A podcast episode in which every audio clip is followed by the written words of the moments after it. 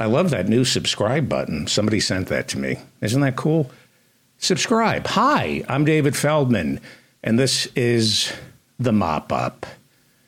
Roger Taney is the Supreme Court Chief Justice who wrote the Dred Scott decision, which upheld slavery and denied citizenship to black Americans. Yesterday, Congress voted to remove his statue from the Capitol. Then Samuel Alito said, I'll take it.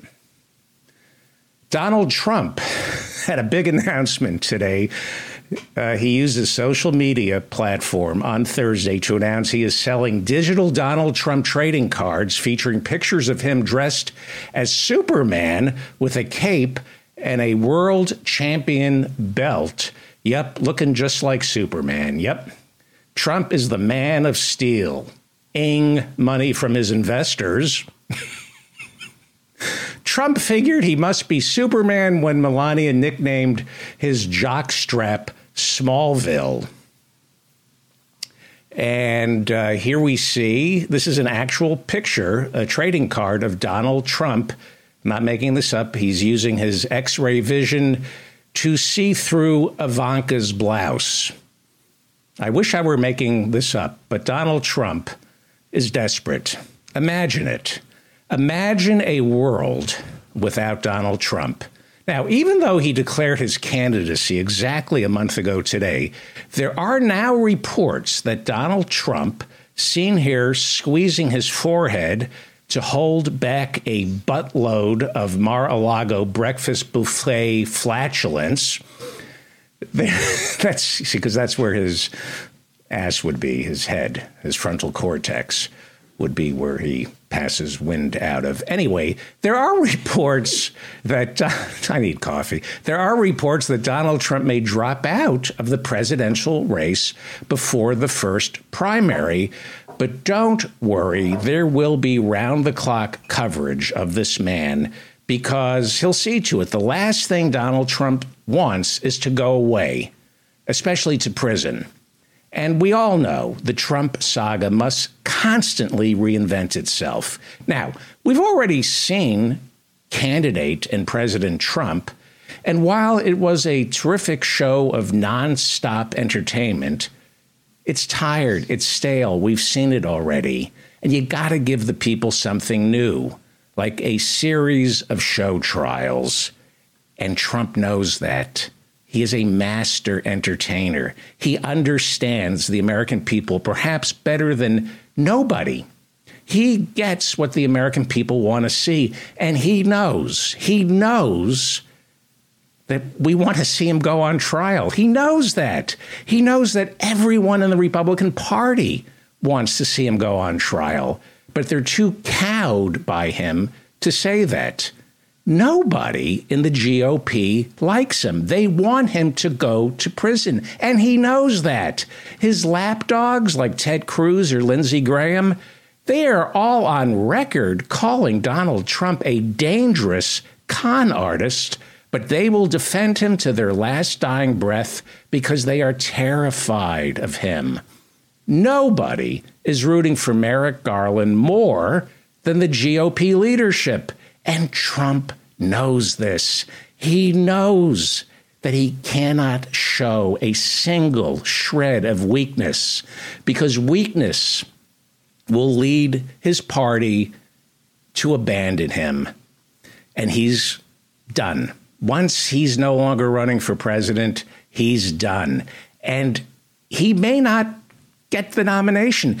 There are no super delegates in the Republican Party. Unlike the Democratic Party, the Democratic Party is lousy with super delegates, but in the Republican Party during primary season, you have to win every delegate, which is why in 2016 Trump could not be stopped and Bernie Sanders could be stopped.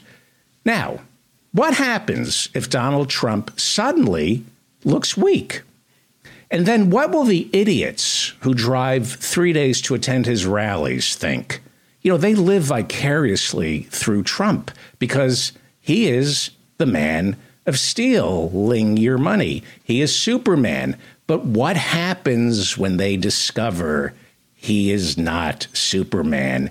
they will despise him more than you and I do because if he shows weakness, if he compromises, if he doesn't run for president, if he drops out, his people will not just abandon him, his people will realize that they had been had and they will be disgusted by him. And there is nothing more dangerous than a Trump supporter who is disgusted.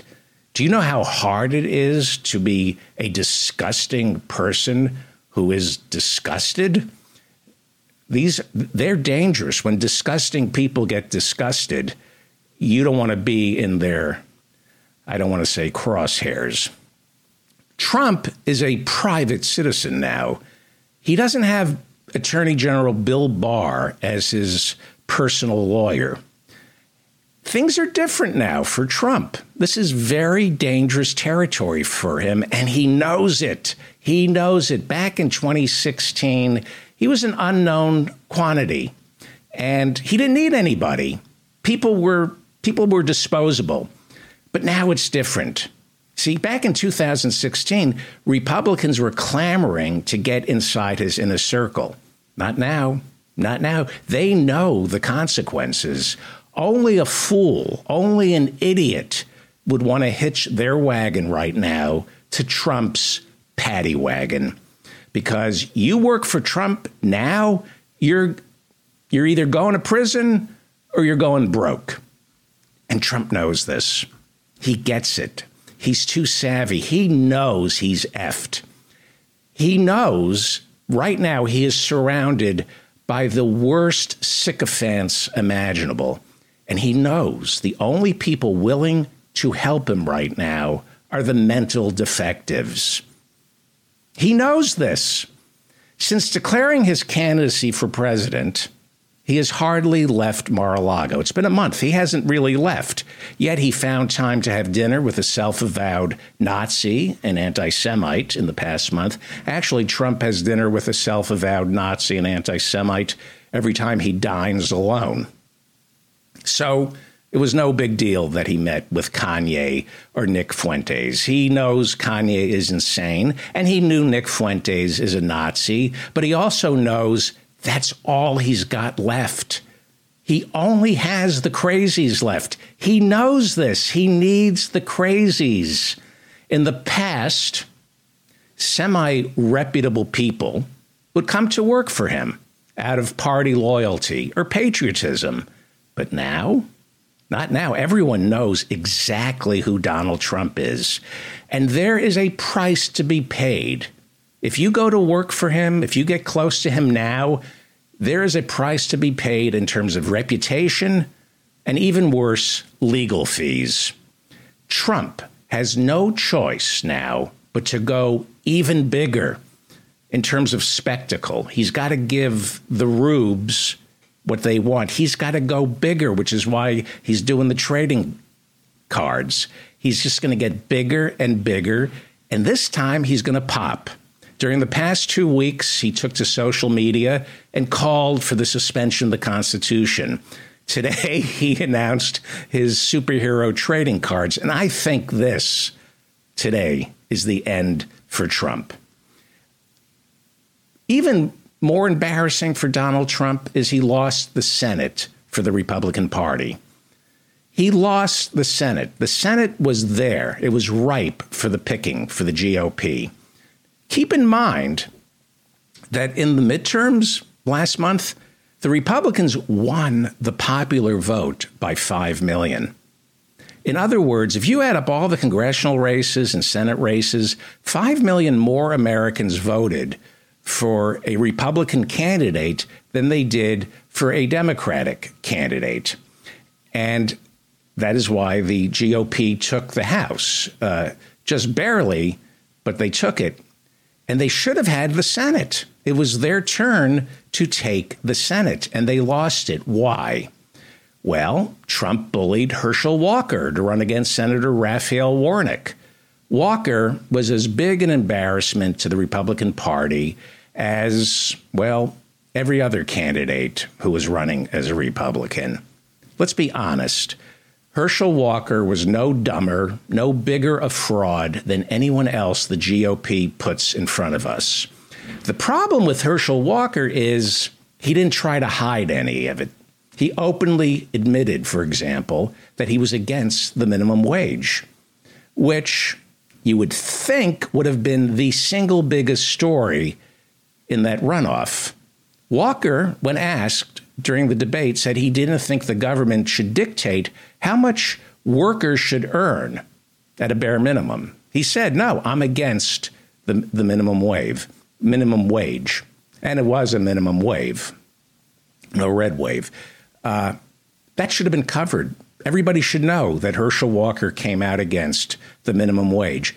But who's going to talk about the minimum wage, which, by the way, is $7.25 an hour? Who's going to talk about the minimum wage when there's adultery, abortion, or Walker making false claims about being a sheriff. You know, in the future, it might be a good idea for the media, if they ever want to do their job, to ask all Republicans running for office a simple question Do you believe in a minimum wage? Not raising the minimum wage. Ask them, Do you believe in the minimum wage? The answer would be shocking. The fact that the media would ask that question would also be shocking. The idea that somebody's actually doing their job. The Republicans don't believe in a minimum wage. They want to get rid of it. They want to get rid of Social Security. But nobody ever asks them that. They always ask, do you want to uh, a cost of living adjustment for Social Security? And that will be debated.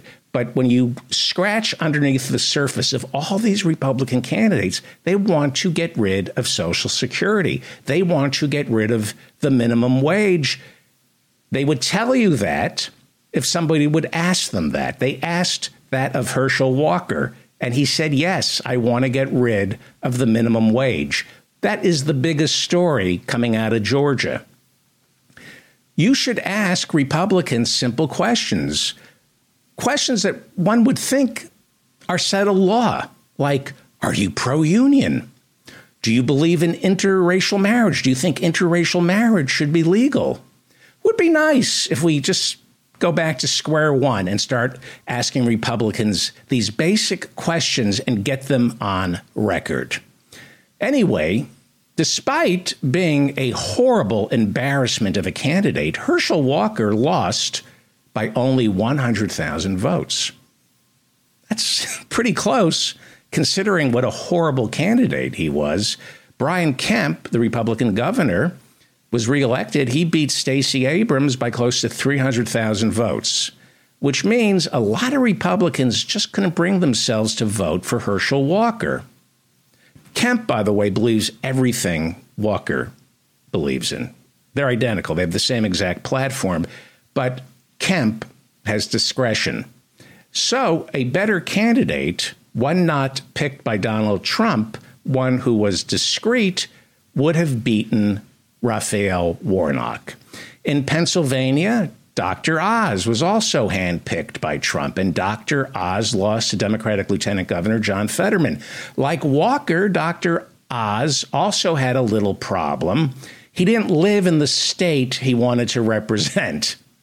It's like, I'll be your senator, but it's not like I'm going to live with you pigs. He was also in, Trump was also all in on election denier Blake Masters for Senate in Arizona. Blake Masters is a venture capitalist, a multimillionaire who ran against the elitists. Masters just doesn't oppose abortion. He's spoken out against the Griswold decision from the 60s. That was the decision that legalized the sale of contraception. Ask Republicans do you believe that contraception should be legal? You will get some interesting answers. Blake Masters is against contraception, even though he looks like a used sponge.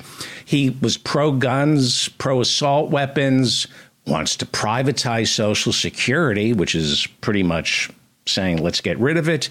Horrible candidate. He lost. Trump picked him. Trump was all in on election denier Adam Laxalt, who lost in Nevada. Laxalt, pro gun, pro assault weapons, anti immigrant. a climate change denier. You know the drill, baby, drill. And he lost. So there's no question that had Trump stayed out of the midterms, the Republicans could have done what they always do run equally vile candidates who believe in and stood for all the staggeringly evil things Trump's candidates do, but they kept it quiet.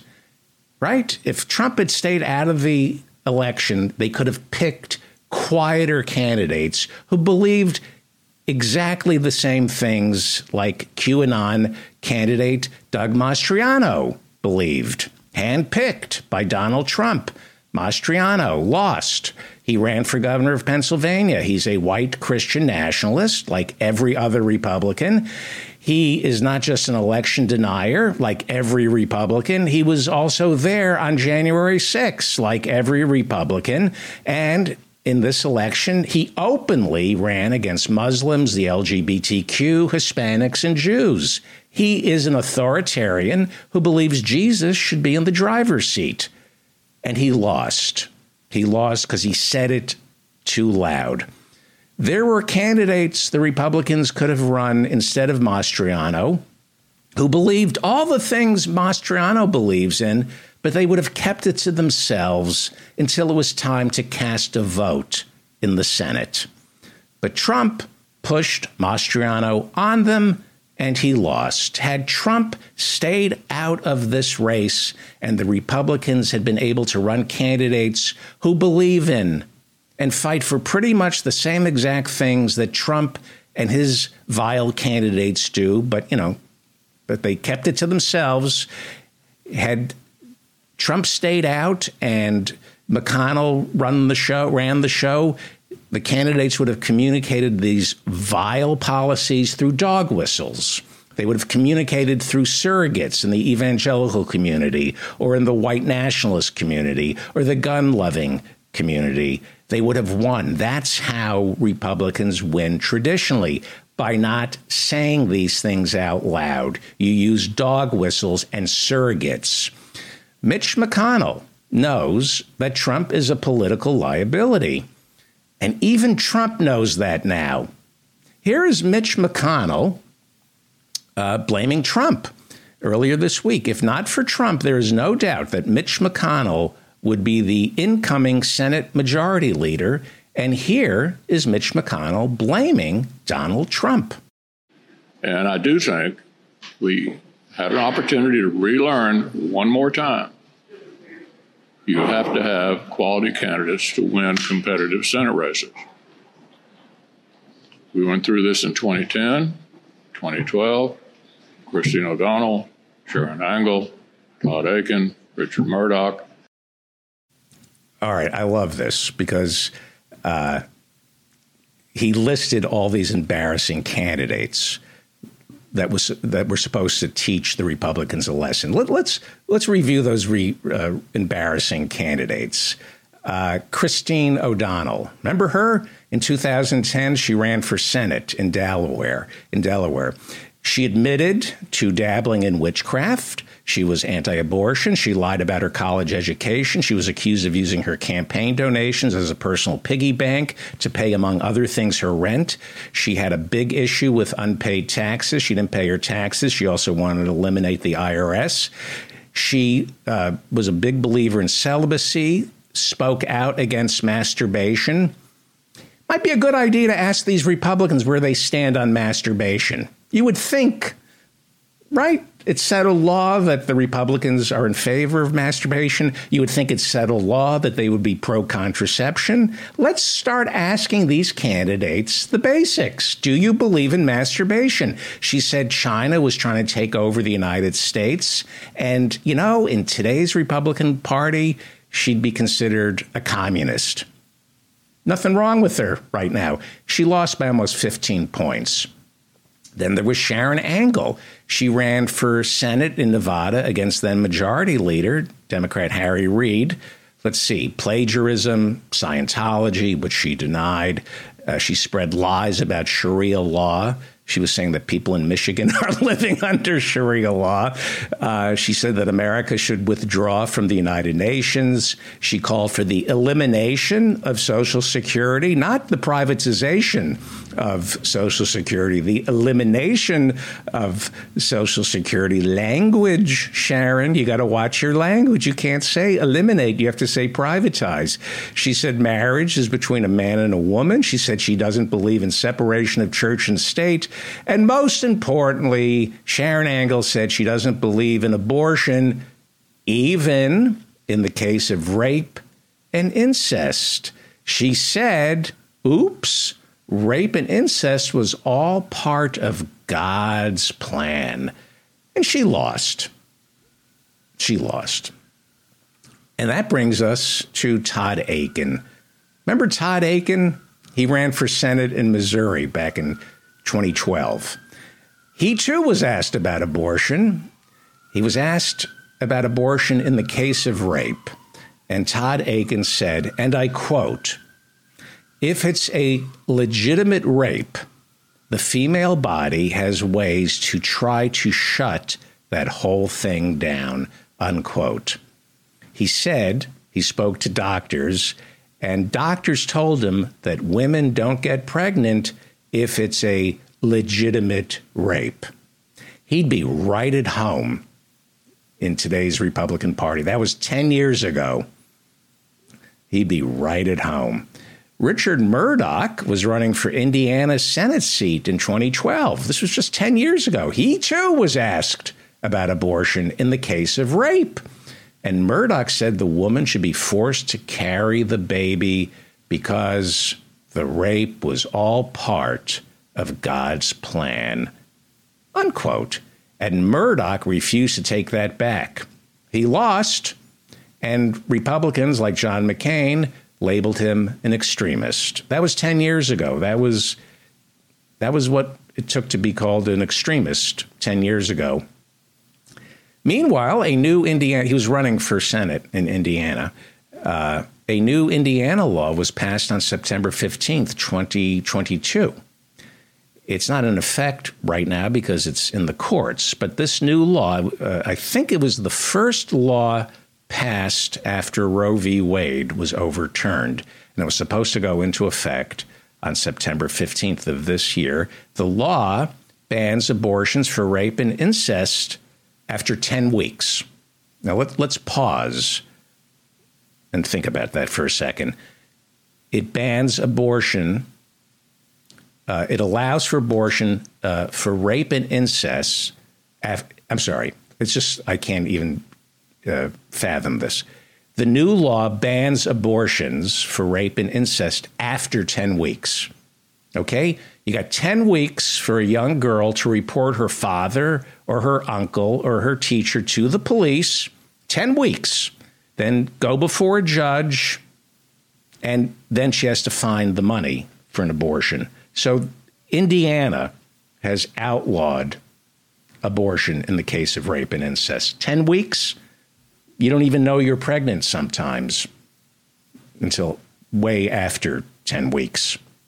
So these candidates that Mitch McConnell was mocking, you know, we learned our we were supposed to have learned our lesson 10 years ago these candidates would all be right at home in today's Republican Party. They would have won in today's Republican Party. Please go ahead, Mitch McConnell, with your post mortem. And unfortunately, revisited that situation in uh, 2022.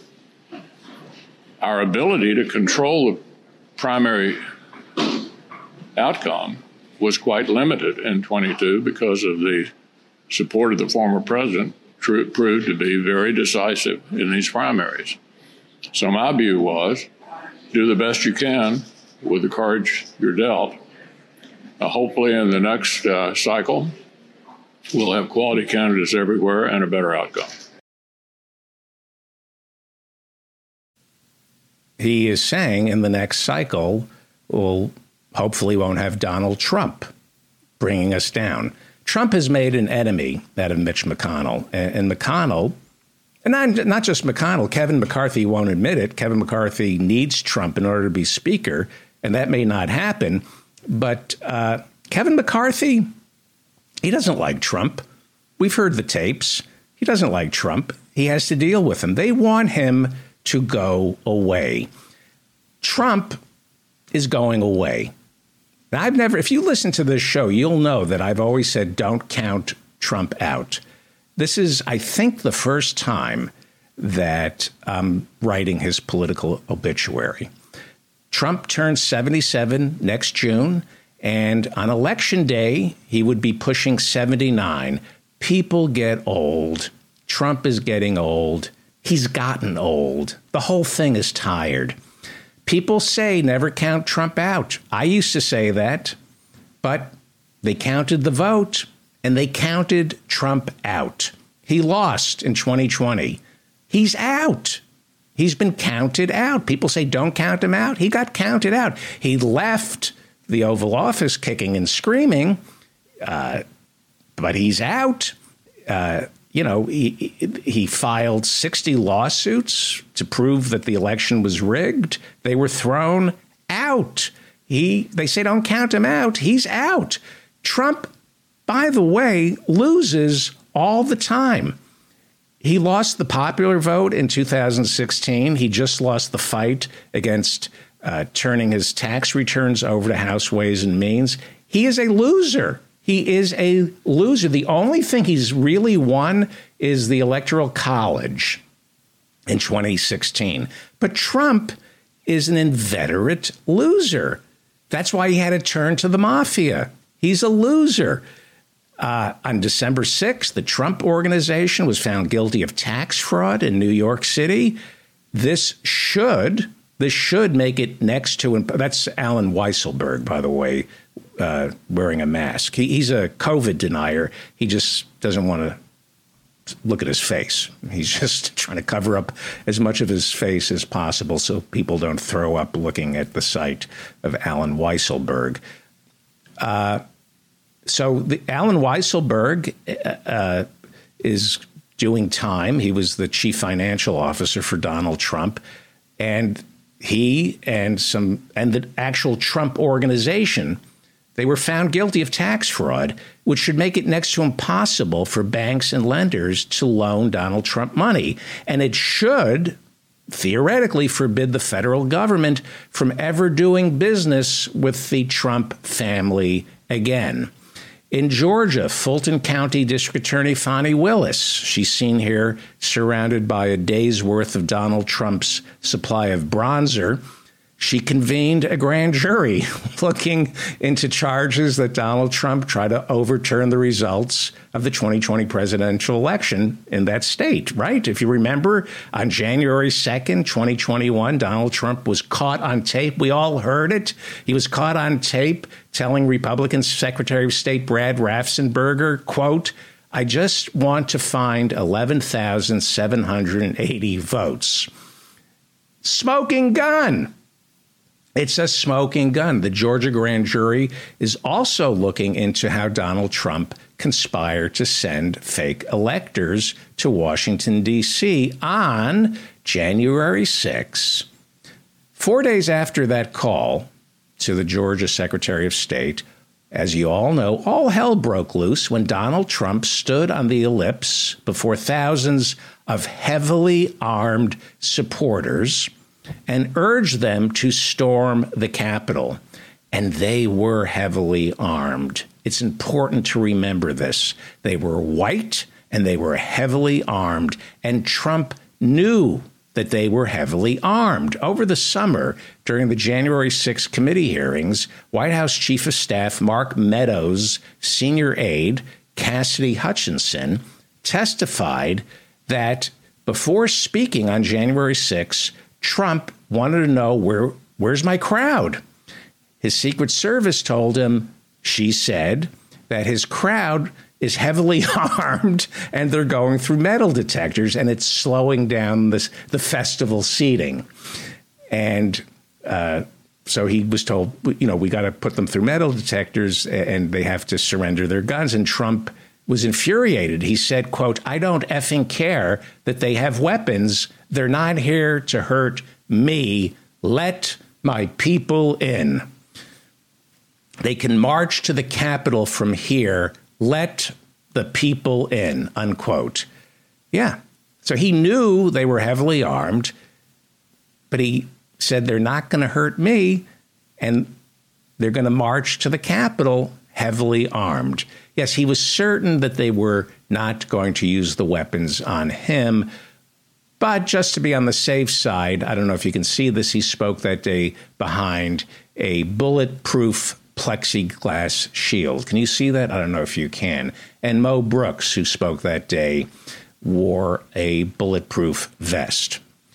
So make no mistake, the people who stormed the Capitol that day were white and heavily armed.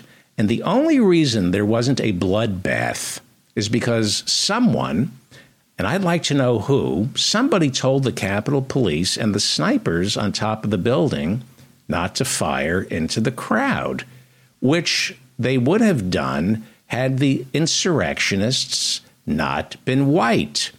Make no mistake, January 6 was a full display of white privilege. Now, think about this for a second. Think about American history. Think about our law enforcement's history of firing into crowds. Think of, oh, I don't know, this guy, young Kyle Rittenhouse, who self deputized. He wasn't even a cop, and he was acquitted after he killed two protesters during a Black Lives Matter march in Kenosha, Wisconsin. He was acquitted. They said he was standing his ground. And now he's an American hero with the police. With the police. The police love him here in America. So, January 6th. Here's the question I would like answered Why were no shots fired, other than at Ashley Babbitt? But let, let's cut through a lot of the nonsense as we talk about January 6th. Remember those images. No shots were fired. And I'm glad shots were not fired uh, because now there are no martyrs. They're trying to make Ashley Babbitt a martyr, but they're not succeeding. So I'm glad no shots were fired. I'm glad that it's been a long prosecutorial slog and I'm starting to think Merrick Garland is a lot smarter than I gave him credit for. It's death by a thousand cuts for Trump uh, and the MAGA crowd. I, I think Garland is succeeding at just nibbling away at this conspiracy. And, you know, I was the first one to scream, What are you waiting for? What are you, you know, prosecute and prosecute him? This is death by a thousand cuts for Trump and the MAGA crowd.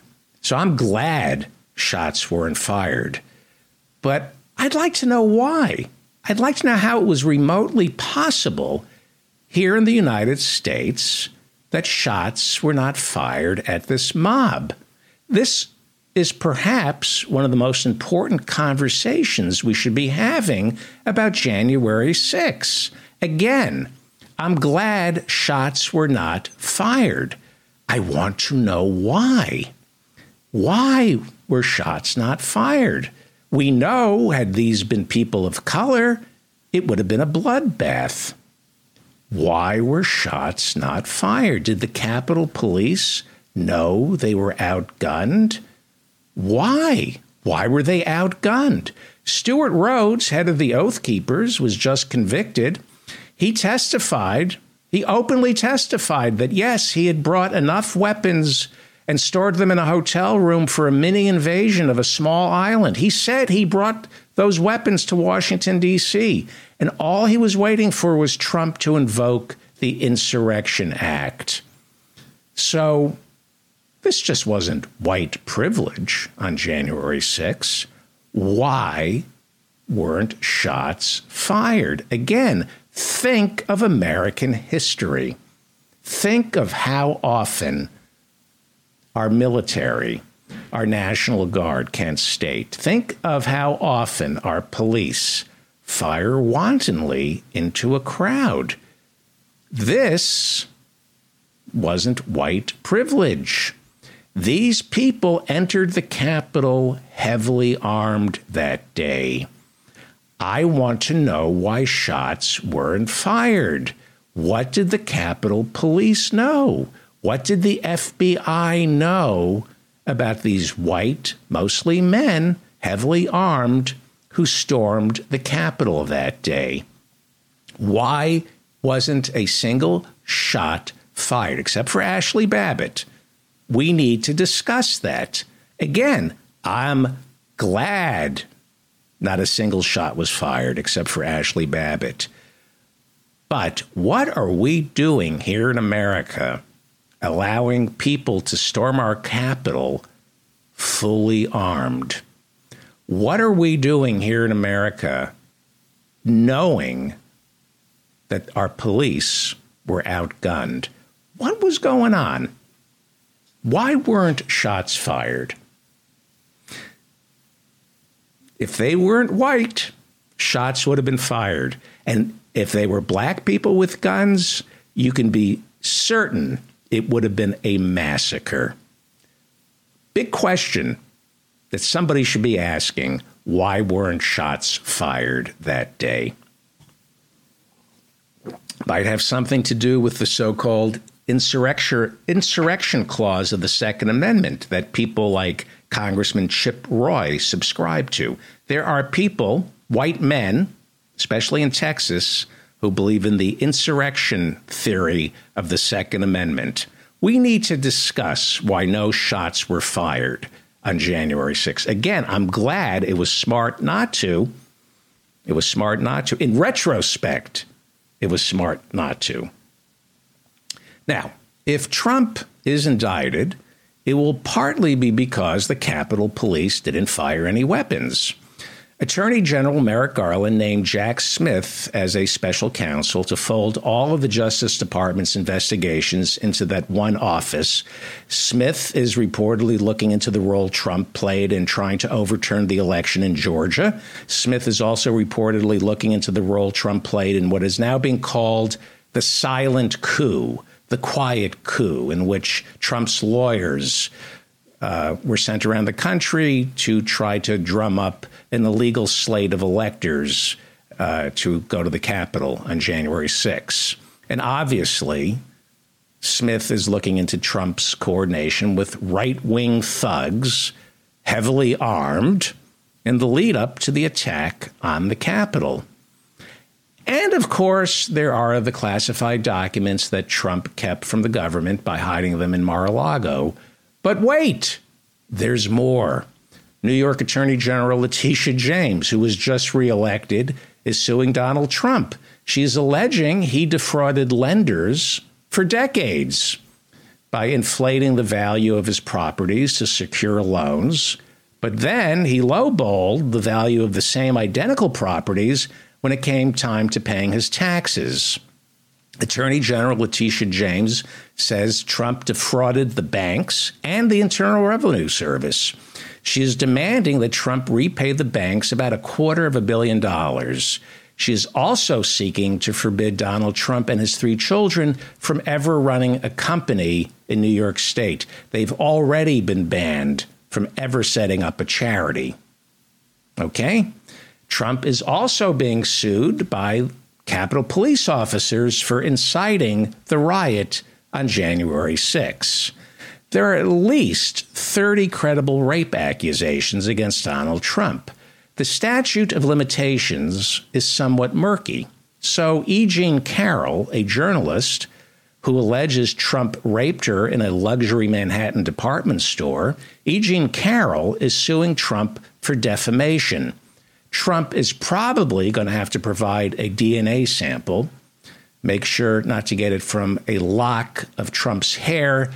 Otherwise, they'll end up pinning it all on Simba from The Lion King. I think that's where Trump gets his hair. Shall I continue? Trump is being sued for copyright infringement by Eddie Grant, who wants close to half a million dollars after Trump refused to stop playing Electric Avenue at his rallies. Trump, you know the song Electric Avenue? Eddie Grant is great. Uh, listen to Electric Avenue. Listen to, listen to the lyrics. Trump takes a song about race and inequality and then uses it to rev up a crowd of bigots. The lyrics are explicitly anti white nationalist. Uh, Eddie Grant is singing about starving kids in the ghetto. So apparently, Trump supporters can't read and they also can't listen. They can't even listen. But wait, there's more. His niece, Mary Trump, is suing him to retrieve a portion of her $11 million inheritance she claims he stole from her. And that is just the tip of the iceberg. I really think the Trump collectible cards, and by the way, the only real collectibles are what uh, people who did some work for Trump are owed. Uh, he's got these Trump cards out. This is where he's just shown his hand. He's shown his cards, and he's got he's holding nothing. He's holding nothing. He is done. And if you listen to the show, I know we have a lot of new listeners. I have always said, don't count him out. This is the first time I've ever written his obituary. He, you know, I've been wrong in the past. I usually am. Uh, but I think he is done and he must run for office. He needs whatever political capital he can find to stay out of prison. He's got to be a candidate. He knows that because he knows it's hard to indict a presidential candidate who was already president. It's unseemly here in America, at least. We don't do that in America. We should. We should be locking up all our ex presidents. They're, they've, they, they are all worthy of an indictment. He knows that he has to keep running for office. He knows if he's running for office, he can't be indicted. Uh, he knows that if he is the standard bearer of the Republican Party, it's just going to be tricky for Merrick Garland to indict him because this is a country where voters can't read past the headline. The optics would be bad. But what if, what if Trump doesn't win the nomination? Then what? Then what? He, for the first time in his life, is running out of options, and he knows this. That's why he came out with these Trump trading cards. He's desperate for money. He is desperate for money. On Wednesday, a Wall Street Journal poll shows Trump losing the Republican nomination to Florida Governor Ron DeSantis by a landslide 52% to 38%. It gets worse as it usually does with Donald Trump. A new USA Today survey of registered Republicans, these are people who actually vote in primaries, it shows DeSantis beating Trump 56% to 33%. What is that? 23, 23 points? Am I doing? Yeah, 23 points. That's for people who actually vote in elections. This is a uh, this is a poll of people who actually vote in the primaries. When asked if they even wanted Trump to run, only 31%, only 31% of voters said yes, they wanted Trump to, to run. A new CNN poll shows 62% of likely Republican voters would like to see someone other than Donald Trump as their candidate. So if Trump is Superman, as his trading collectibles suggest, his kryptonite is weakness. Like all bullies, his weakness is he's weak. But nobody's supposed to know that. Like all bullies, all you ever needed to do with Donald Trump was just blow on him, and he would crumble. He's a bully. The only reason he was able to take over the Republican Party is it's made up of other bullies who crumble when you blow on them, too. Trump knew that. He just blew on them harder. He was a better bully than all the other bullies in the Republican Party. But what if Ron DeSantis is a bully who can blow harder than Trump? I think Trump is through. I really do. America, we're a nation of bullies. We are. We spend more on weapons than all the other countries combined. We are essentially a nation of frightened imbeciles who are physically and intellectually lazy. But I still believe in the American people. I, I'm a fool. And in the end, we rejected Trump twice. He lost two popular votes and he won the Electoral College in 2016, I believe, with the help of Vladimir Putin. He is a loser. He has to cheat, and the American people know that. Most Americans know that. And I believe the American people, as horrible as we are, still have the decency to know who's a bully. We can still spot a bully. And most of us, a vast majority of us, have been bullied and we resent it. Now, I'm usually wrong. Trump might surprise us, but I think he's going away. I think he's done. Once his mob smells weakness on him, the people who show up for his rallies, once they smell his weakness, they will have nothing but contempt and disgust for him.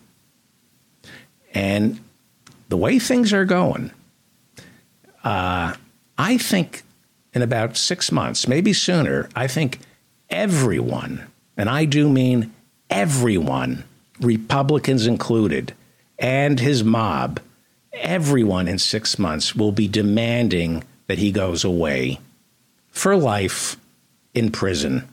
I'm usually wrong, but everyone is going to want him to go to prison for the entertainment value alone.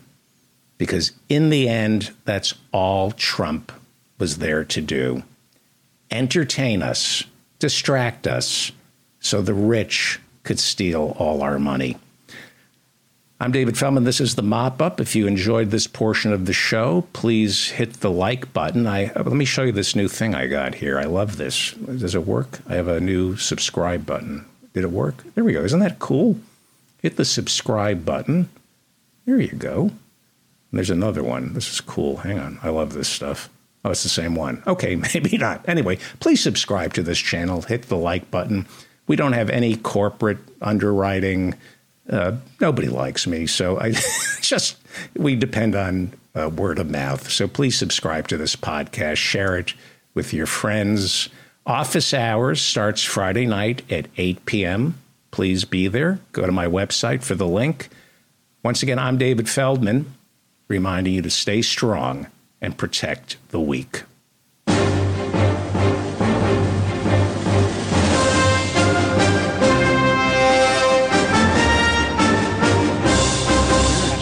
Do you hear a chewing sound? Uh, no. Okay. But that is the first sign of a stroke. Did you sound, know that? The sound of chewing? The sound of chewing or cinnamon. Do you smell burnt cinnamon or chewing? no, one of uh, the dog is chewing on a stick. That's I see. Yeah. Okay. Dr. Philip Herschenfeld is a real live Freudian psychoanalyst and Ethan Herschenfeld is a real live son of a Freudian psychoanalyst. He is also a brilliant comedian, author of Today Is Now, Go Buy on Amazon, and he will be at the comic strip in New York City Christmas Eve for Merry Stickmas. And Merry t- Stickmas. Tickets are available right now by going to Eventbrite. Eventbrite and type in Merry Stickmas. The promo code is Ethan. You get a discount. Yes. coming to New York City, spend it with Ethan Herschenfeld at the comic strip on Christmas Eve and bring a copy of Today Is Now. He will sign the book for That's you. right. That's right. Merry Stickmas. There's a seven o'clock show and a nine thirty show. It's a great tradition at the Comic Strip on Second Avenue, uh, near Eighty Second Street, on the east side. There's the book. Today is now, and uh, get the book. But come to the show. Event. You go to Eventbrite, or just go to the uh, Comic Strip, the Comic Strip uh, website, and uh, there'll be a link to the Christmas Eve shows. Early show and late show. I'm I'm headlining both of them, unless something goes horribly wrong um, you know, with, with like, like, with the Feldman show. things can always, you never know. Something goes horribly wrong on the Feldman show if we can get it to work. that's that's when we know we are we are back live. It has been two months since we've done a live feed. Um, yeah. yeah, it's it's a what's called a hiatus. Yes, and yes. did you notice that those two months were correlated with a plunge in the stock market? and a rise in COVID. Yeah. Oh. People had to leave their house. They, they, they had no entertainment and uh, they caught COVID. Well, it's great to, to see everybody. I guess we should talk about, if you don't mind, uh, you had a difficult day today. And I would be remiss in not bringing up uh, a very. Well, I I had a difficult day, but Loki, our beloved uh, shepherd mix of 15 plus years, had an even more difficult day because he we said goodbye to him this morning, and he's now in the cold, cold earth. Or on uh, the bridge, don't right outside. The Rainbow Bridge. You know, I I abjure that infantile expression, the rainbow bridge. I find that I've always found that so silly. It sounds it sounds like a bad cartoon on Saturday mornings in the 70s, like the Rainbow Bridge. I don't want to go on a rainbow bridge. I don't like bridges in general, but a rainbow bridge, that sounds like it's it does not sound sturdy. It doesn't sound like it's going anywhere. You would jump off the rainbow bridge. I think that they need suicide nets on the Rainbow Bridge. Yeah, but no, I don't like. That's how people talk, unfortunately. When I was 15 years old, a kid in my school died in a football accident. It was on Friday afternoon that this happened. Well, by the way, I should point out it was at a, a yeshiva. It was at a Jewish school. So a football accident right. means that he was the agent for a player, and he died in a negotiation because he touched pigskin. No, go on. Sorry. It must have been hard playing football. Go ahead. So I so th- this boy lived in Miami, and they flew him back to Miami for the funeral. It was a great tragedy. He was a really nice kid, and I heard, I wasn't there, but I heard that the rabbi said at the funeral that God needed another flower for his Sabbath table. Hmm. And I was so revolted by that. I mean, this is 60 years later. I'm still revolted by it. That but God that, would have flowers on a table. Right. Yes. Because of your hay fever problem. I I don't find that as problematic because there you can see it's that religious spin on things of uh, I mean I, I I find it hard to take in, in a way, but I don't know why Rainbow Bridge. Just maybe I should just not be so judgmental. It's fine if people want to think of a Rainbow Bridge. But in any case, he was a great dog. He is a great dog. He, they live they live on inside. Yeah. yeah, he was a great dog, and uh, there's a, a, an app or a, a, just Google. I, I recommend this. Um, so I was curious, Dad. You're kicking your camera. Don't kick the camera. You're shaking the camera. Thank you. Yeah. Um, you can find out exactly how long. Like he was born August 24th of 2007. So you can just plug in and see how many days between certain dates. So um, he lived. Um, he lived. Uh, I'll tell you how many how many days he lived. Uh, Well, he lived like 5,593 days, I think. It was a weird thing to to think about how many days in, in the life of a person. So then I checked out on the, the same website. I plugged in my own life. I'm coming up on 20,000 days. 20 and how many of them were good? Of those 20,000. I think How many like really great days? you could also click and see how many of those days had alternate side of the street parking suspended. That's a great day. That's a great day. That's a great day. So maybe that is how we should look at our lives, Doctor Philip Herschenfeld. We, we figure we have, if we're lucky, hundred thousand days. That would be a long life. Yeah. Okay, right. I'm bad at math, and you Terrible. and a baseball player, if you're hitting three hundred, Right. you're a slugger, right? Yeah. So if you have three out of ten good days, you're even doing- more effective though david even more effective. Just if you can adopt if you can wrap your head around the buddhist principle of you can reject these notions of good and bad up and down success and failure all of that stuff. And so the idea of a good day or a bad day is just a concept that lives just between your ears there's no such thing it's just one of those stories we tell it's one of those thought patterns we're stuck in, just ra- rating everything. We look at everything and we immediately go, ah, good, bad, good, bad, good, bad. That's what we do all day. So the real trick is to somehow, I don't know how, but that's the Buddhist trick to step turn out the of that. amygdala off, right? Turn Is, off that- the, yeah. is it the amygdala that keeps uh, uh, on high alert to make sure we're under no threat? That it makes it impossible for us to have a, a neutral stance. You can't do simple mathematics, and now you think you're a brain scientist. Um, I'll just I, I, I I'm not a brain surgeon. I'll just pick. I'm not gonna I'm not gonna do a lot of cutting. I'll just pick away at it. By the way, what is the frontal cortex? There's a prefrontal. There's prefrontal. There's the Right amygdala. here. Front- the, the, the, the frontal is like the bumper and the prefrontal is the grill. Think of it that. Think of it that way. But I would think, like I always thought the prefrontal is not where the real, not the engine, but it, it turns out it is. That's where all the serious work gets done.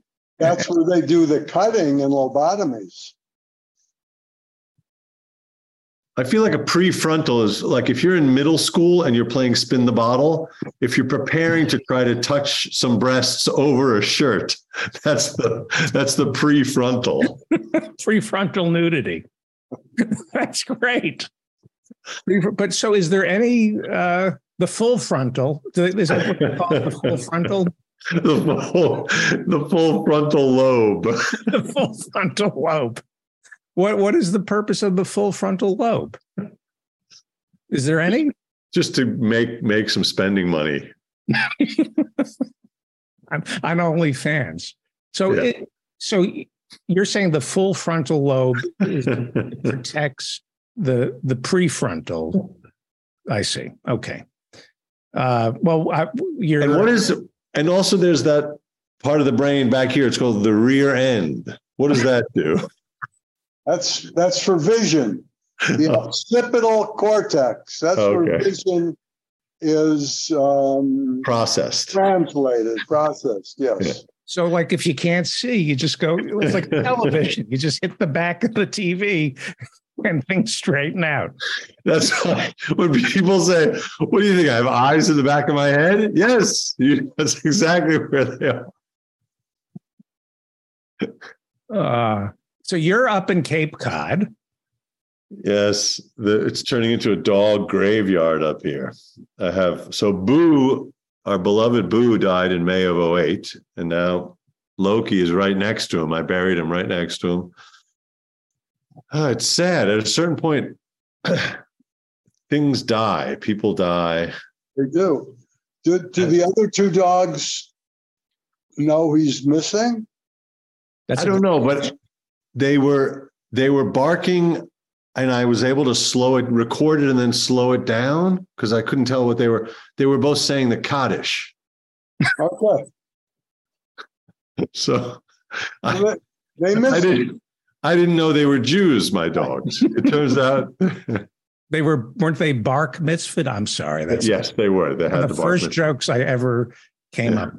Yes, it's a good one. Me too. two, two weeks ago. I came up two weeks ago.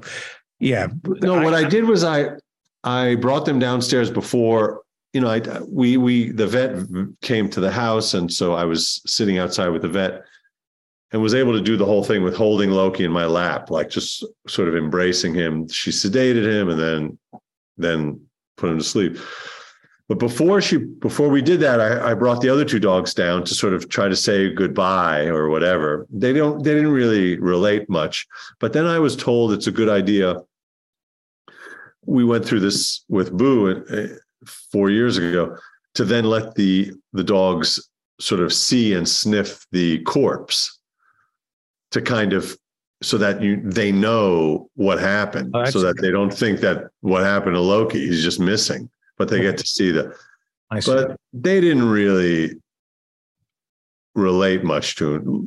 Gornamans is sort of a happy puppy. He just wanted to play fetch, and Fafner was just sniffing around trying to find snacks. right. She thought it was like going to a funeral for the catering.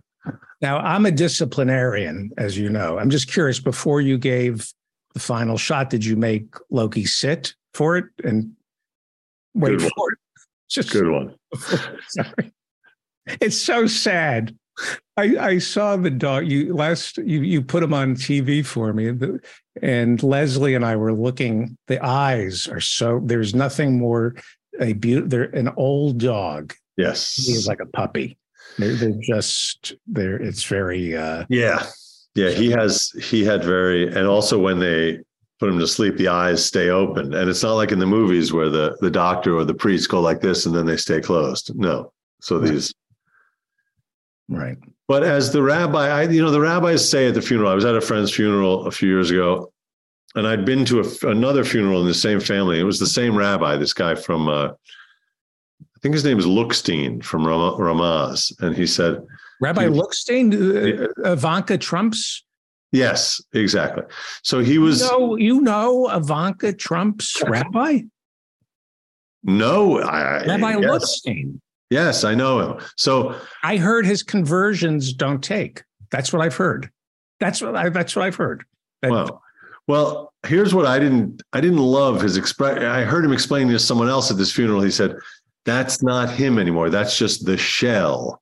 That's just the shell. The soul goes up, and that's just the shell." He kept saying the word shell. I felt like we were at a clam bake. just not.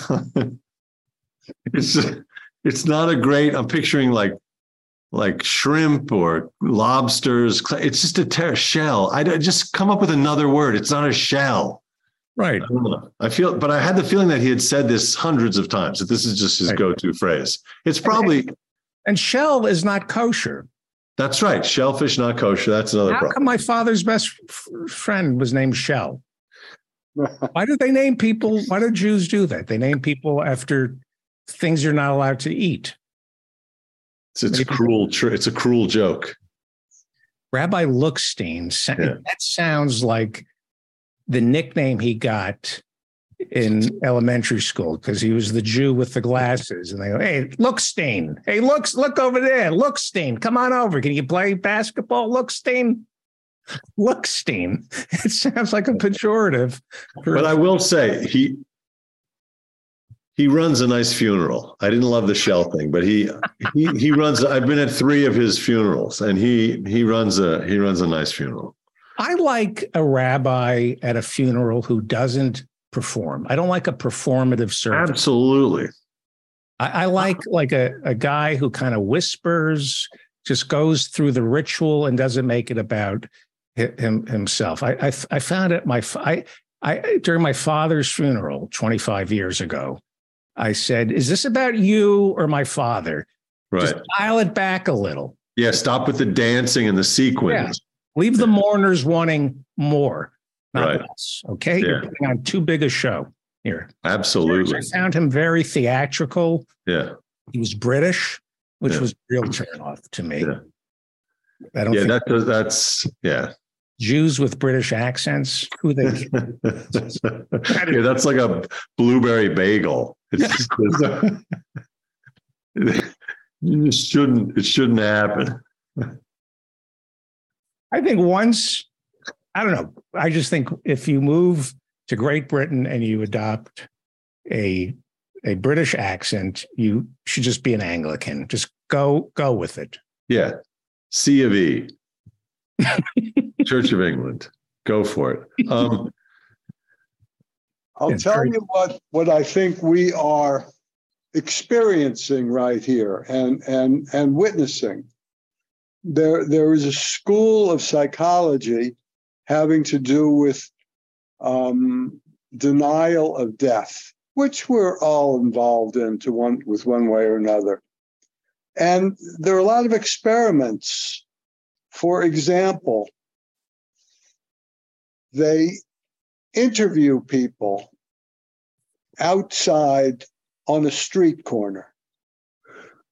And they either do it in front of a cemetery and they don't call attention to the cemetery. They just stop the people and say, Could we ask you some questions?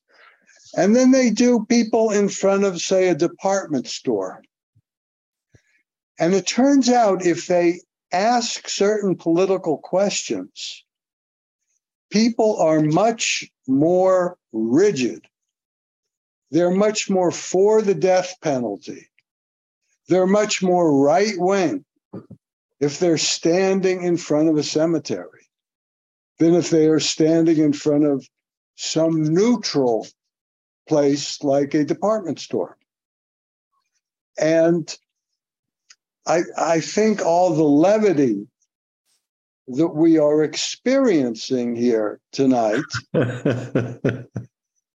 has to do with a denial of death. Yeah. I, and I'm in, I'm in complaint.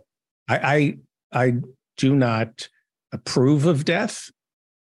I don't. I, I don't approve of it. And I and I'm being serious. One of the things that I thought was very beautiful that how Ethan hung on to Loki as long as possible. And uh you, you know, as long as it it, it didn't look like Loki was in pain. Well, he was on a lot of pain. He was on pain meds for the last few months, and uh, this and that. But I, I don't know. I'm trying to, trying to assimilate what you just said. Denial of death. Yeah, I mean, I was, I was crying a lot yesterday. I was crying a lot this morning. Uh, two weeks ago, when we thought we were going to put him to sleep, then. I was crying a lot. So I'm not crying at the moment, but, and you can't be you can't at least i can't just be sad constantly but but i don't know is that denial of death? I don't know. I i don't think there's any denial of death speaking for myself. I literally held him in my arms while he died and then i moved his body into a a blanket which i wrapped him in and lowered him into a grave that i dug over the course of several days and then i covered him in dirt and sand and clay and then put rocks on the grave. And it's identical to some bad things I did up in Seattle in the 70s. It's like identical. Sounds like a date. Sounds like my date last weekend. I did this for about three years in Seattle. I'd rather not talk about it, but just the planning, the shovel out in the woods, the burials. Uh, anyway, my point is that there's no I, am not i can't i'm not denying death. I'm i no, was very yeah. Absolutely not. You were con, you were dealing with it in a realistic way but then i was referring to all the jokes this evening. Yeah but the, that's one explanation. The other explanation is is this is a comedic show so we're here to make jokes. oh really you're the straight you're the straight man I've been here for three years. That's just first whiff of that that I got. Thank you for flowing in. I have a very frightening laugh. Uh, I scare animals, by the way. I like your laugh. Like uh, a loud cackle that uh, that gets dogs dogs to bark. Now, it's interesting. Your your laugh is great, and it's so present that the I think the limiter on the on Zoom just cuts it off, so you can't even hear it. We can just see the laugh. Oh, good, good. In that case, I'm a shrinking violet. Are you going to get another dog? Well, we have two dogs. Uh, we had th- we had three. Now we have two. So I don't think we're going to get another dog at the moment. Uh, my partner is very interested in a uh, particular breed that doesn't really speak to me. On the other hand, our little dog Fafner is not the kind of dog I would have ever gotten, and she's amazing. I love her. She's a Chihuahua Shih Tzu mix. But my partner is interested in getting a Papillon, which is like a little. It looks like the dog of like a a princess. What? It looks like the dog of a princess. It's like a little. If you picture a Chihuahua, but then with all sorts of like big puffy. Right. It could be great, but you know. But she's got to walk. If you walk it in Brooklyn, you'll get beaten up. No, no, that's uh old Brooklyn. Old Brooklyn. Old Brooklyn. Yeah. Yeah. I would advise to give yourself a period of mourning before you replace the dog. No one's replacing anyone. Okay, good. And I don't recall asking your oh advice. Oh you know, Ethan, I I don't think Ethan is a good poker player. do you play poker? I'm terrible at poker. Have you ever played full frontal poker? I have a feeling because I don't think you have a poker face. I can tell when you're like in a bad mood, even before you attack.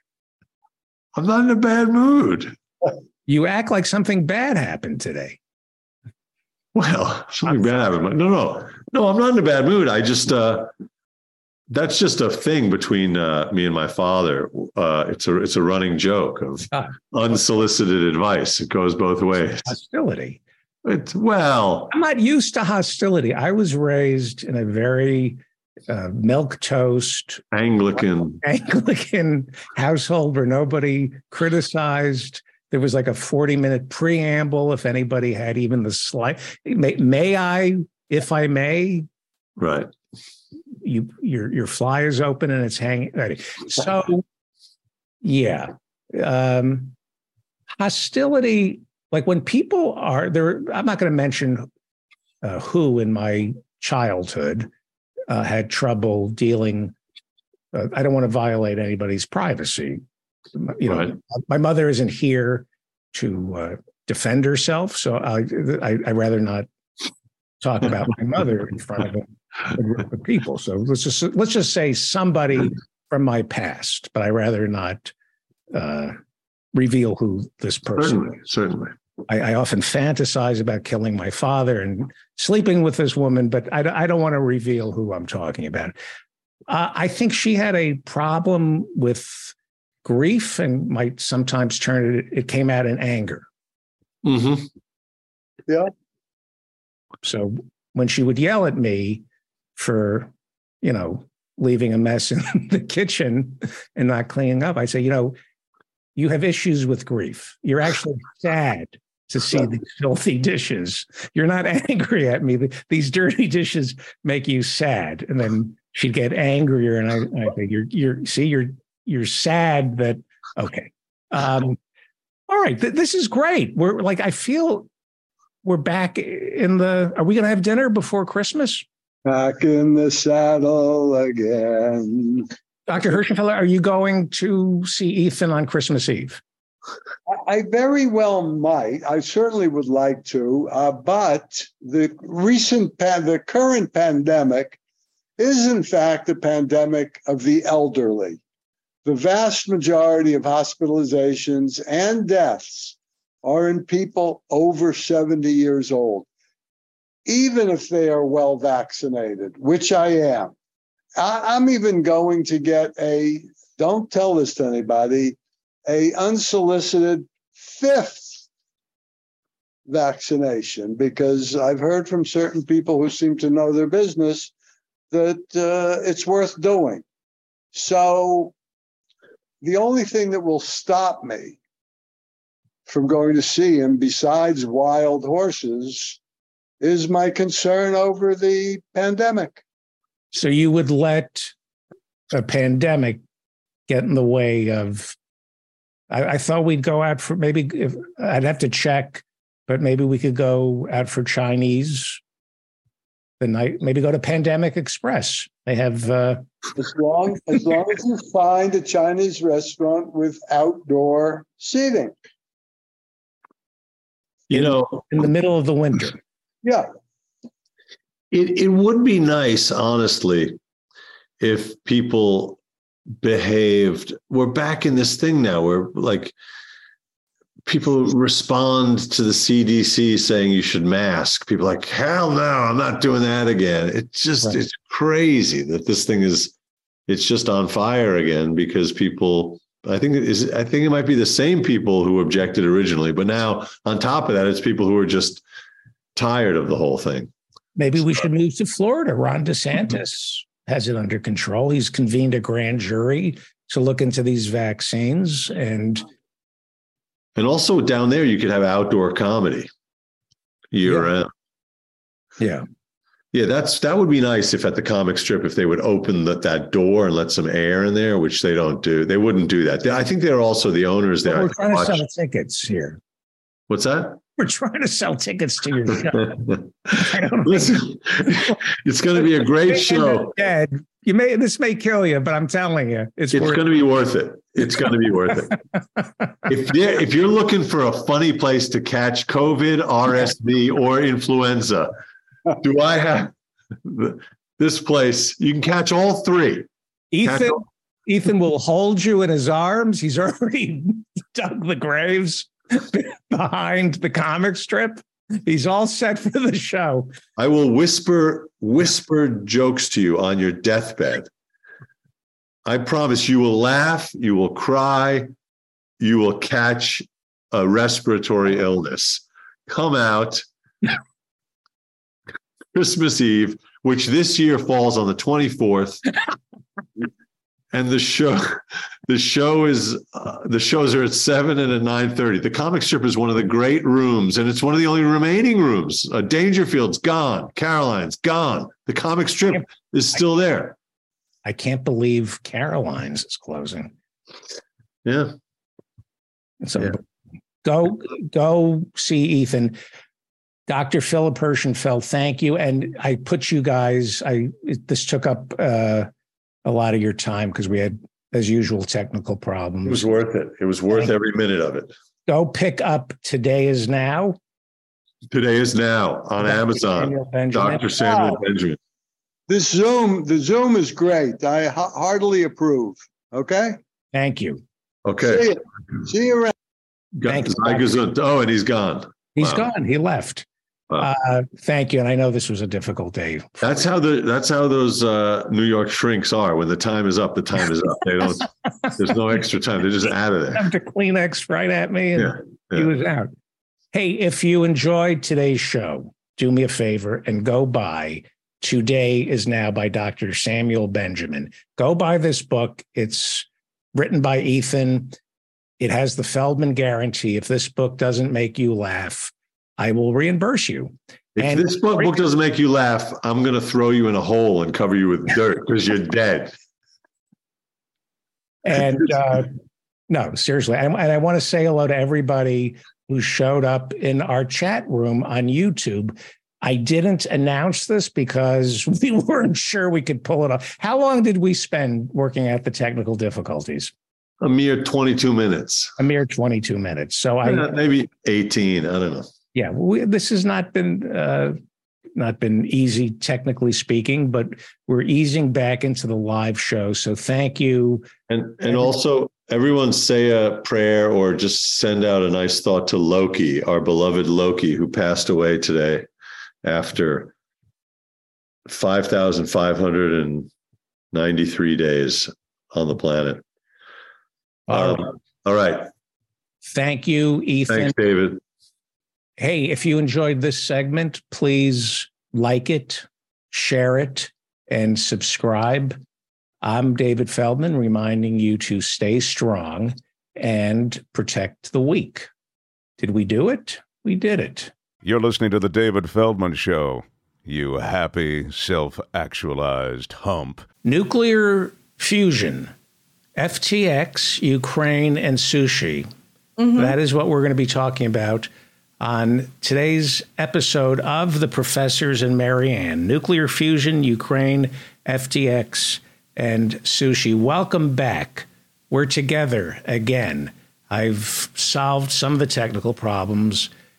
Professor Mary Anne Cummings is a uh, particle physicist as well as Parks Commissioner for Aurora, Illinois.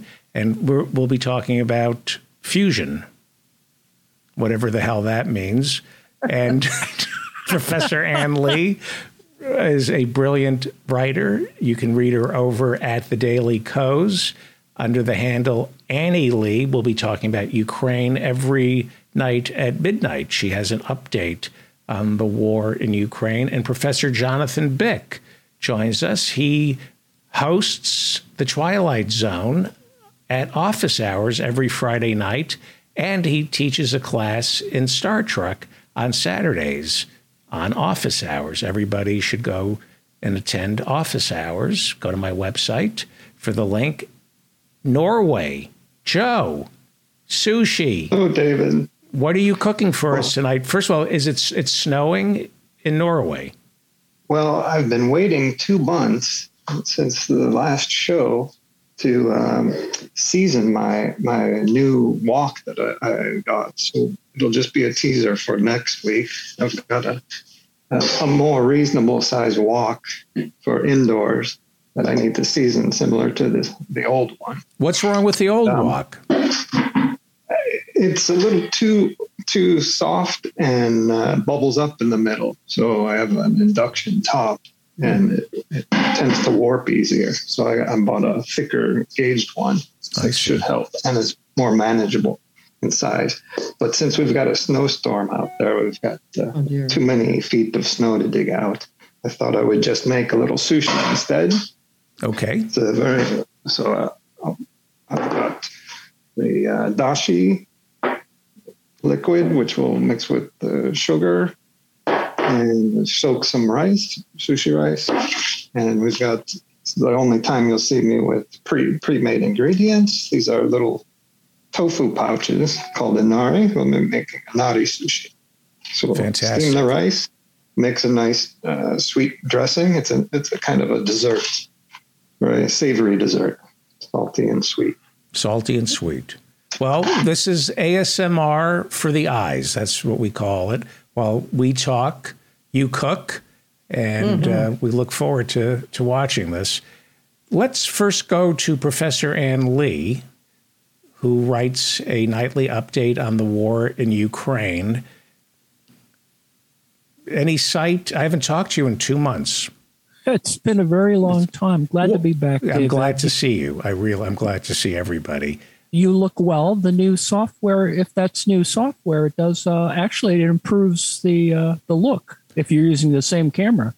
It- it's a new camera, oh, cool. but the old Very cool. software, same face.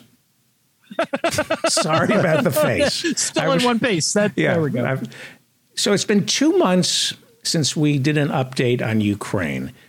What has changed in the past two months? Uh, uh, it's it's bad to say that nothing has changed, but the the borders are pretty much the same. Um, Ukrainians kicked the Russians out of Kherson. There's been um, little cross cross uh, border battles. A few very interesting attacks occurred uh, where there was. Uh, bombing of uh, air bases in Russia, which is uh, the the Ukrainians haven't copped to it, of course, but uh, something happened, and it it may or may not have been missiles. In fact, there's a, a little bit of a controversy about even whether it was uh, uh, ground sabotage or or actual. Uh, uh, drones, where the Ukrainians actually refurbished Soviet era uh, reconnaissance drones and fitted them with explosives and bombed Russian bombers on the runways, which was uh, very interesting. Uh, there's um, uh, some kind of sabotage. There's arson going on in Russia. A, uh couple of days ago, uh, an entire shopping shopping mall went up in smoke. Uh, it's a, fairly large facility, actually, which is interesting. Don't know how that happened, and there's not not much reporting on it, but it's part of a sequence of uh, of arson attacks that have happened sort of around Moscow. So there's something going on. We, we kind of don't know what it is. I mean, there's the official sort of thing that uh, uh, Putin is doing, but you know, he he he canceled his uh, annual uh, national press conference, which uh, has him taking on all comers and answering questions to the nation. But I think they couldn't, you know, control it enough. And and I think he had uh, one interpretation is that originally he had planned to, you know, make it a victory dance about taking over Ukraine, and it, that just didn't happen. So he's not going to go forward with that. Um, the uh, the real kind of combat that's going on is is in the eastern part uh, of uh, uh east of Kharkiv, uh, down near uh, Lukansk. It's on the border. It's it's centering around a t- town called Bakhmut, which I'm probably pronouncing wrong, but it's it just goes back and forth, uh, not much more than a kilometer or two on this whole line that is uh, uh, many kilometers wide. And um, it's a town that's been now occupied by both sides and uh, is been uh, the disinformation is interesting only because it's been framed in a variety of ways. Uh, it has a lot of Wagner Wagner troops who are taking mobilized troops. That's Putin's and, uh, private army, the Wagner Group. Yes, and, and they've taken some mobilized recruits that they've taken from prisons as well as uh, uh, sort of uh, people they've dragged in off the street, and they actually have resorted to uh, Soviet style punishment battalion techniques. That is, uh, you can't retreat or we'll shoot you, uh, kind of things. And there is some evidence for that. So uh, casualties are very high nonetheless, and uh, it's close now. It, it, should be in a couple of days. hundred thousand casualties on on the Russian side. Uh, the Ukrainians uh, fessed up to losing at least thirteen thousand troops killed uh, in this war, but we don't really know what the real numbers are. But the the, the official figure released by the Ukrainians somewhere around that number. It's a lot more, but the Russians have lost even more by at least two or three to one from a proportional point of view. Um, the uh, equipment situation remains the same. Money is being allocated. The uh, GOP in the U.S. is threatened to uh, either audit or cut cut uh, Ukrainian funds, which is uh, you know interesting. It was more furious before the election, and now it's uh, they're backing off a little bit, but there's a lot of them still have Russian talking points. So that's kind of where we are. There's an expectation that there's going to be a major counteroffensive because the ground is going to freeze, freeze up more. Uh, there's, there's snow on the ground, et cetera, in Ukraine. Uh, a major counteroffensive on the Ukrainian side, but then there's also threats of a. Uh, most of the attacks are are generally coming from the Russians. Um, uh, it's a kind of losing proposition now in in the sense that uh, uh, you know it's all kind of holding action, and for a, a, variety of reasons, the Ukrainians are trying to keep them keep the Russians busy. Um, I, I think this is all because they've got something else planned, and that should be even more interesting at some point. So that's my little report. It hasn't gotten any funnier, although I, I, I would say that funny. I, I, I just find the Ukrainians are a lot more humorous than Russians are. I mean, they they they make a really stupid little videos of you know Russian tanks falling off train cars and stuff and making jokes about it. So right. this is uh, they're the funniest people I, I can imagine in the middle of a war. Right. Uh, anybody want to bring up uh, anything about Ukraine. Uh, I know that Joe Biden, for the first time, actually mentioned wanting to do peace talks with Putin. It's the first time, I think last week is the first time I heard Joe Biden even mention the idea of brokering some kind of peace. Is that the first time you heard that, Professor Mary Anne? Uh, I hadn't heard Biden. Of course, whenever I hear of Biden saying everything, I, I see air quotes because I'm not sure, you know, Biden knows who's the president. I mean, I'm sorry, sorry to be cruel, but I mean, this is really a disgrace that this is the best. This is what the United States has for leadership. Very cynical, but um, however, uh, I have noted that there have been many in the Defense Department that have been making statements along those lines that maybe we should consider diplomacy that's not coming out of our not coming out of our State Department, which is lousy with neocons, but uh, right. out of the people. Why who, would the State Department? That's not their job to perform diplomacy and try to make peace. oh, that's right. The State Department, their job is to foment war, yeah. unrest, you know, overthrow governments. Yeah. I, I mean, get hostages I, back. Yeah. Yes. I, I, mean, it's it, when I first heard about when, when I, I think I vaguely remember hearing the uh, about the the coup in Ukraine, you know, like when it actually happened, and heard of everybody heard about the uh, comment from Victoria Nuland, you know, F the EU. Uh, they most people didn't know what context that comment was made, and the con- the context was that there had been these this this late 2013, these Maidan protests, which turned violent, uh, mostly at the instigation of the C14. And uh, the, the European Union was rather alarmed, uh, particularly Hollande and Merkel at the time. And they kind of got together with uh, Yanukovych, who was the president, and got him to agree to push uh, elections which was a year out at that time, up to uh, early, uh, several months early, and that he would agree to step down. But you know, Nuland and other people in the State Department had other ideas. They had they didn't want to risk, you know, like a regular order election. They had their guys, as she was quoted saying, "Yats." Yatsenyuk, I believe, is the uh, the guy's name that they wanted that they eventually that eventually got installed. Interestingly enough, what a quinky dink! But you know, of course, they were behind that. But I do I do remember thinking at the time like not being all that surprised, like, oh, they're overthrowing another government, you know, like must be Tuesday or something. You know, it's just that's what our State Department does. Um, it used to be a little more clandestine. Now it's kind of out in the open.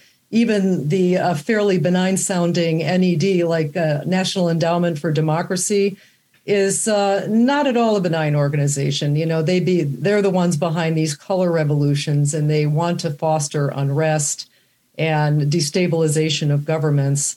So, you know, um, is that what has been traditionally considered diplomacy? Not really, but you know, the American way. So it's up it's up to the people in our Defense Department and not even the Secretary of Defense, but the actual generals, you know, to kind of start nudging the country in the way of uh, yeah, PNAC. Right. Well, you know, right. we don't th- these guys actually know something. I mean, if you're if you're if you're a general, especially um, if you're in armored divisions or if you're an admiral in the navy in the nuclear navy, you have actually had to have an education. You actually have to understand physics, engineering, chemistry. You right. actually know something about what can be done and what can't. And uh, whereas well, I, I, do want to I want to ask you. You are a I don't know if you know this or not, but you're a particle physicist. Did you know that?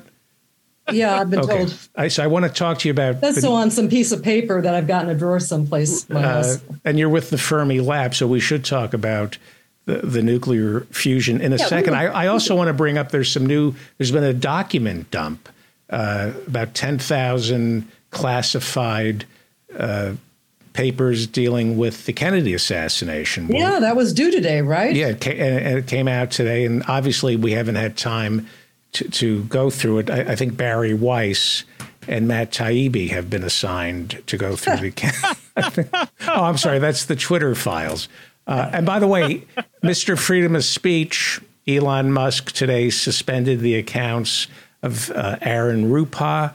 A lot of great journalists, some journalists from the New York Times, oh, yeah. had their accounts he, suspended. He, uh, briefly unsuspended Scott Ritter and then immediately resuspended him. I mean, it is astounding to me that intelligent people now actually think that there are better billionaires than other billionaires. It is preposterous. I mean, a very important public sphere of discourse, politi- political discourse, is privately owned. That's the problem. Yeah. I mean, it should be a government regulated, a publicly regulated utility. Mm. But, you know, I, I, you know, all these liberals are pissed at Elon Musk, who was who were considering Elon Musk a savior like a, about a year or so ago because of his stupid cars. Right, which is in the, the and the SpaceX yeah. launch that most mostly yeah you know ended up failing. But you know, I I, I don't know. Look, stop looking for saviors. My God. Uh, uh, I wanted to mention one thing before we go on. Uh, some of us used to listen to a gal who podcast a lot. She was she was known as the sane progressive. Um, her name was Deborah Lusignan. I can't remember remember her. I can remember her last name, but I don't think I know how to pronounce it properly. But uh, Deborah, the sane progressive, and she died. Hey. And and I have to say that uh, you know I always thought I I listened to her and I felt that my political moral compass was was retrued to north when. I would listen to her. And uh, I don't know how she died. People speculate she might have committed suicide. Bernie right. Sanders kind of broke her. She he broke her heart. He kind of like basically was the reason why she was so passionate about politics. And then later on, when he just kind of got in line behind the regular corporate forces, of that run our government. Well, I think it's a, I, to blame Bernie. There's something else going on. If Bernie's breaking your heart, I, am sorry. I just yeah. I well, that's what I was going to say. I said, look, there are. My bottom line for all this, and I understood her, and I really loved loved listening to her stuff and what was right and true. But don't don't rely on heroes. There's there's no hero out there, a billionaire or Bernie Sanders. Well, Bernie, Bernie, Ralph Nader. There's some there's some people. There's some people who did some good. Mike Steinel, I think we can all agree Mike Steinel is a hero. Oh, Mike Steinel is amazing. Yeah. See, okay, Jonathan Bick, Professor Jonathan Bick. Before we turn to FTX, and I do want to talk about the Kennedy assassination. Mm-hmm. Uh, I, I, had nothing to do with it. David. I well, that's not what I've heard. I've been going through these documents. Your reaction? You've been quiet about all this. You want to respond to any of this about Ukraine and about Elon Musk censoring the champion of the First Amendment? He he yeah. suspended the jet tracker guy. I just think Elon is is misunderstood. He's right. he's working in mysterious ways, David. Yes. Um, no, I have nothing to add on Elon. Uh, nothing surprises me there in terms of those developments. But um, I, I, did want to say uh, regarding Ukraine that uh, the Biden administration appears to be finalizing plans to send Patriot air defense systems to Ukraine. And uh, the Russian government is warning that this is uh, escalating the situation uh, even further. Um, and it, this is exactly what a spokeswoman from the uh, foreign ministry uh, from, of Russia said. We strongly advise those who make decisions in Washington to listen at last, if not to us, then at least to themselves to draw the right conclusions from our repeated warnings that any weapons system supplied to Ukraine, including Patriot systems, with the operating personnel, have been and remain legitimate priority targets for Russian armed forces. Um, uh, let me just interrupt for a second, though. With the announcement about the Patriot missiles, the Russians decided, and this is the usual disinformation stuff, to move nuclear capable weapons to announce that they were going to be moving more nuclear capable um, missiles, uh, ballistic missiles into position. So it it it's sort of meeting provocation with provocation, but the problem with Patriot systems is that it, they they aren't going to be in place for a couple of months. This is not a new thing. Patriots have been discussed, and they're defensive systems. They're not offensive systems, and they're meant to defend things like nuclear reactors and this and the capital of Kiev, because I think that's what they're going to be moved there for. Now, the the fact is that that uh, I assume that U- Ukrainian crews are being trained on Patriot missile systems in Germany and Poland, and that's who's going to wind up still operating them. It, there, there's been this constant thread of trying to make it a war between Russia and NATO. And on the one hand, yes, it is. On the other hand, the Ukrainians are defending themselves. They're not dropping Patriot missiles on anything in Russia, at least now not really designed to do it. They are purely defensive weapons in that context. So I'm sorry to interrupt, but yeah, no, that's fine. Uh, but I mean, you know, they go on to say, uh, given the growing amounts of direct U.S. military aid, including the presence of U.S. servicemen on the ground, the transfer of very sophisticated weaponry, the handling of which requires months of training, would mean an expansion of the involvement of regular U.S. personnel military personnel in combat operations with all the ensuing consequences. Um,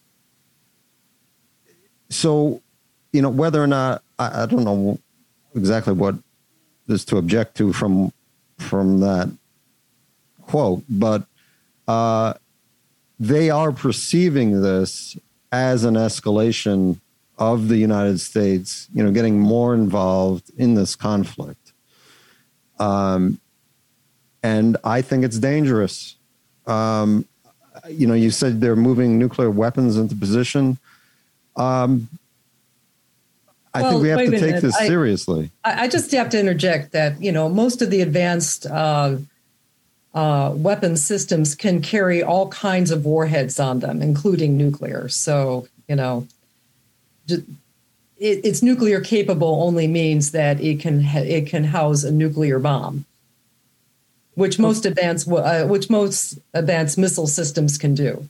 No, this is true. That the their so, Iskander you know, systems are can already be nuclear uh, equipped, but the slightly larger ballistic missile systems were being described as being uh, put into position. Now, whether that's real or not is a whole nother.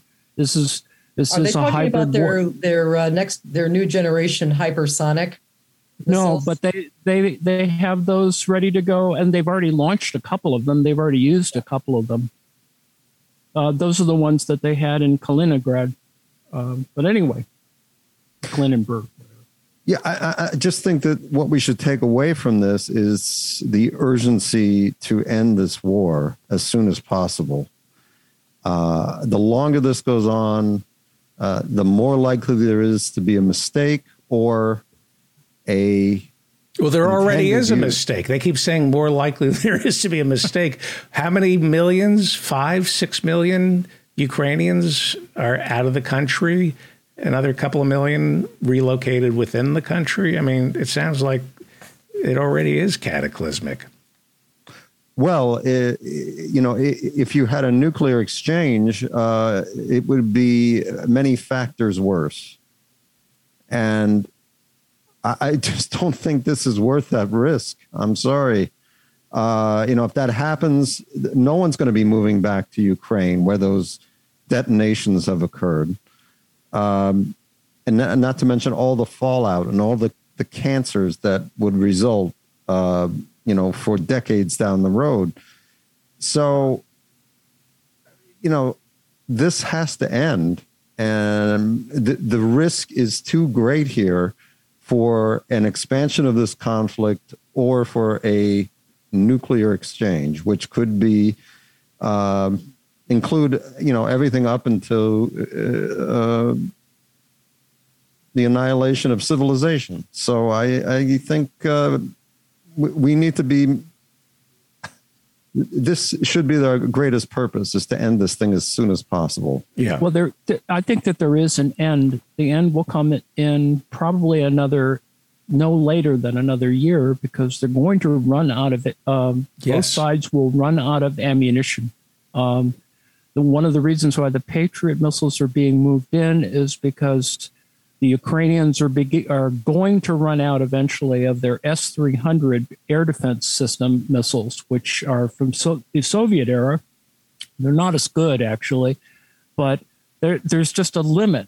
Um, uh, there's a, an estimate that that a couple of uh, people have made, uh, sort of off the cuff, about how much uh, ammunition is actually available. This is why the, the Russians have been trying to get more ammunition from places like North Korea. I'm cetera, surprised Biden isn't. China. I'm surprised Biden isn't trying to sell them. So Putin's well, that's that's where it's going to go. Unfortunately, at some moment, somebody will, may actually supply it for both sides.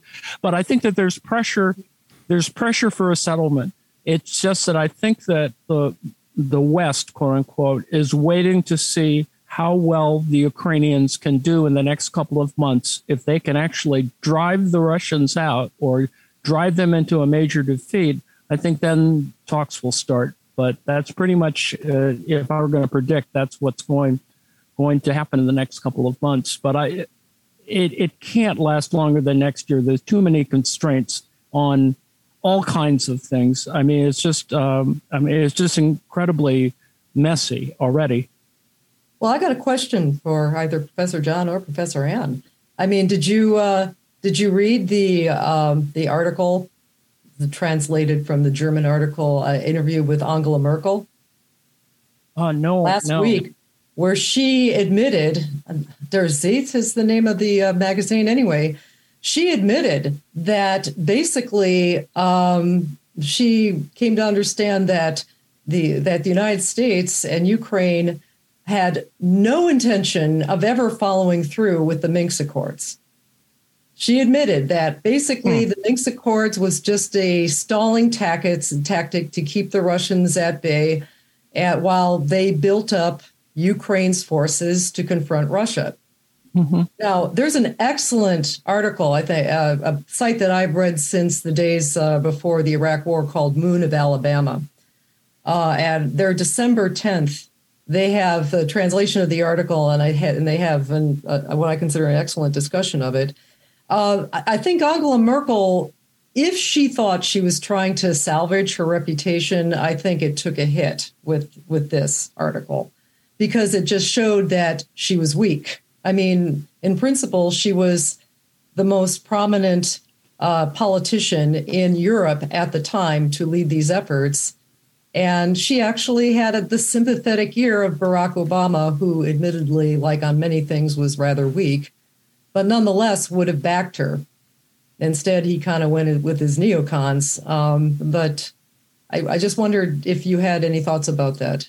No because disagreement. I think I, I, there's some other good things that we're talking about. I, I put up a couple of things that we're talking okay. about how how uh, Obama was kind of uh, captured, as it were, by a sort of neocon ideology, and that uh, the Merkel position on uh, delaying uh, delaying the Russians, uh, you know, it's not that different than Chamberlain, you know, trying to delay the Germans. Um, it's it's sad to see it in that kind of context, but in fact, that's probably what was happening. But and we know, of course, that history intervened, and you know now uh, Finland and Sweden are part of NATO. So there's some things that are not, not did, working well. Well, not Turkey yet. Let them soon. hmm? okay. I mean, Turkey presumably, you know, has to vote them in. But the other thing is, is that uh, do you think that is then related to what appears to have been a sabotage of serious peace negotiations way back in uh, late March, early April, where yes. it seems that the Russians and Ukrainians did come to agreement, which was essentially the main items of the Minsk Accords. But uh, Boris Johnson uh, help screw that up for X number of reasons. And I, I think that's part of the problem as well. So the collective West must see some benefit in confronting Russia and conducting a war. Well, I think the dominant view, and this is uh, it's unfortunate that it is that way, but it, it is does seem like a consensus, at least even a non neo neoconservative position would be from a realist point of view, that arming Ukraine to protect itself uh, it, more force earlier on is probably going to be better um, than trying to either uh, let the conflict work itself out. It, it's it seems that there's no other way to do it. Um, uh, This is, and it, it of course is problematic because you have too many players. And this is a continuing story about trying to get everyone to the table. I think you have one major player, and that's the U.S. And and based on everything that's been said here tonight, it doesn't seem like the U.S. has a great uh, interest in negotiating this to an end. Uh, they seem well, to be doing everything they can to stop negotiations. You know, well, uh, Raytheon's doing fantastic. Oh, Northrop I mean, Grumman. It's, it's usual. the top you know, five uh, U.S. corporations are doing of the government well. that are making out. Well, let's talk because I want to get to the Kennedy assassination. Let's and nuclear fusion. Let's talk about Sam Bankman-Fried, FTX, and FTTs. Something more cheerful. Uh, Professor Ann, did you want to lead off on this, or uh... it's a major fiasco? But it it uh, just from an economic point of view, it uh, it just shows that that there's still Ponzi schemes out there. This is uh, it, this is not as complicated as some people are making it. It's the size and magnitude of this scandal that is most problematic. I mean, the front end, of course, is the assurances that blockchain technology, blah blah blah blah, will pr- protect, uh, you know, sort of uh, uh, financial securities, et cetera. But the reality, of course, is that it has to finally get there to become securitized. Uh, uh, what uh, Sam Bankman-Fried was did was a standard old-fashioned swindle. You know, he created his own sort of mini bank to shift funds to and then decided to spend the money on other things and then cover it, cover his uh, his expenses with just simply more new finagled things, and he got in over his head, essentially, uh, you know, needing eight billion dollars to get himself out of it. We've um, all been there. well, you know what stuns me is just you know how publications like the New York Times are really trying to cover for him they were going on blah blah blah. This is FTX and his that company he ran in parallel that was kind of like a hedge fund, Alameda. and that there were all these complicated transactions. And it's really I'm going, this isn't complicated at all. People put money into his, his exchange, and when they went to take it out, it wasn't there because he stole it to bet on other things, and he lost it. Right. I so, mean, that's not complicated. What what is the difference nope. between trading cryptocurrency and trading the dollar? There's there are fortunes to be made. I mean, George Soros didn't mm-hmm. he make a fortune trading the British sterling? So people do trade current currencies. So is there something that different about trading cryptocurrencies? Can- yes, because they're not actually currencies. Uh, what they are is simply speculative assets. Uh, you you cannot pay uh, any country's uh, taxes with uh, a cryptocurrency. You can with the British pound. You can pay your British taxes with that. You can buy all sorts of goods and services with British pounds or U.S. dollars or euros. You cannot do that with these cryptocurrencies. I, I mean, only, was it Ecuador that went? Yeah, that's the one exception, right? And they've lost sixty-six uh, million dollars so far. Well, and then the Ukraine Ukraine set up some joint, you know, some joint uh, governmental, you know, public-private partnership uh, with FTX, and so that people could donate crypto and he had connection to the banks. But it turns out that there was absolutely zero accounting. I mean there was zero accounting in any of his in any of his transactions. But i was told where it got more problematic was when uh, Sam Bankman Fried decided to donate to political campaigns on both sides. Yeah. And has now left a whole bunch of politicians like uh, Kirsten uh, Gillibrand, et cetera, you know, holding the bag, having to return the money, you know. I was told that cryptocurrency was like the gold rush if the gold miners were using their brains instead of their picks. That by solving by solving these puzzles, you could uncover new cryptocurrencies. What you well, is that true? Is that that's the way it was? It was set up. You know, Bitcoin uh, by by quote unquote mining. So the uh, so there was the supply and demand was determined by human ingenuity, the ability to crack these puzzles. Well, but the puzzles were entirely artificial, right? Yeah. They they were created uh, so that they that that the miners would have something to do. To like quote unquote enormous numbers into enormous prime numbers. Okay, yeah, it, it, it, every single advantage, the claimed advantage of cryptocurrency has proved to be illusionary. Mm-hmm. It's it's all nonsense. Uh, the only thing these things are good for is paying for things illegally. well, okay. Facilitating crime. That's what right. cryptocurrency. There's a huge demand for that. There is right. demand for that. That yes. economy. Until that, somebody gets, until a big boy or girl gets screwed. Uh, Sir Arthur Grebe Streebling sent me a documentary about the shadow economy. It is much larger than the real economy. So that cryptocurrency money uh, there's a lot of money that we don't know about. The problem is, it's like black markets and underground, you know, banking and things like that deal with real things that people can actually hold in their hand. Um, uh, one one of our uh, one of our community members, erstwhile, uh, could do a lecture on cryptocurrencies, but one of the things he pointed out is that there are infinitely many of them you know, you just have to like get a collection of people that decide that this particular like Bitcoin or whatever you are, Dragon Coin or Jail Coin, is going to have some value just because, you know, people are in agreement. People are in agreement that gold is worth something. And it is worth something. It's shiny. You make pretty jewelry.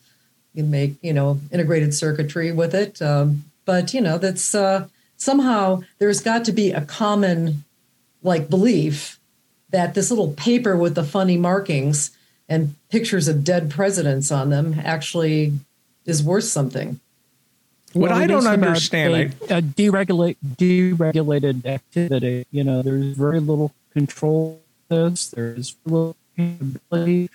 The the currency question is sort of sideswiped by the idea that you have these uh, cryptocurrencies have no reality, but are incredibly attractive because it's a kind of, uh, you know, people are attracted to it. Some people are attracted to it. It's a, a kind of collective dodge that uh, creates, uh, you know, excitement in the market on the one hand, but it's no different than Charles Ponzi promising a 50% return on your investment in three weeks. You know, this is the same kind of thing. And, and yet people, a lot of people got bamboozled. Very large investors got, got tied up in this. This is, this is Madoff, you know, exponentially higher. Really? It's higher than, really? It, uh, people should take no comfort in, in the uh, reality that, uh, you know, wealthy people, uh, smart people have invested in cryptocurrency uh, because they these people have been taken advantage of time after time, as we saw with Bernie Madoff. And you know they knew it was too good to be true, but yet they, they saw resist. their peers doing it, and they wanted to believe that it was real. So they continued uh, investing with him, and they lost everything. So don't do this you know, cryptocurrency is a scam. You should be prepared to lose 100% of your money if you invest in cryptocurrency.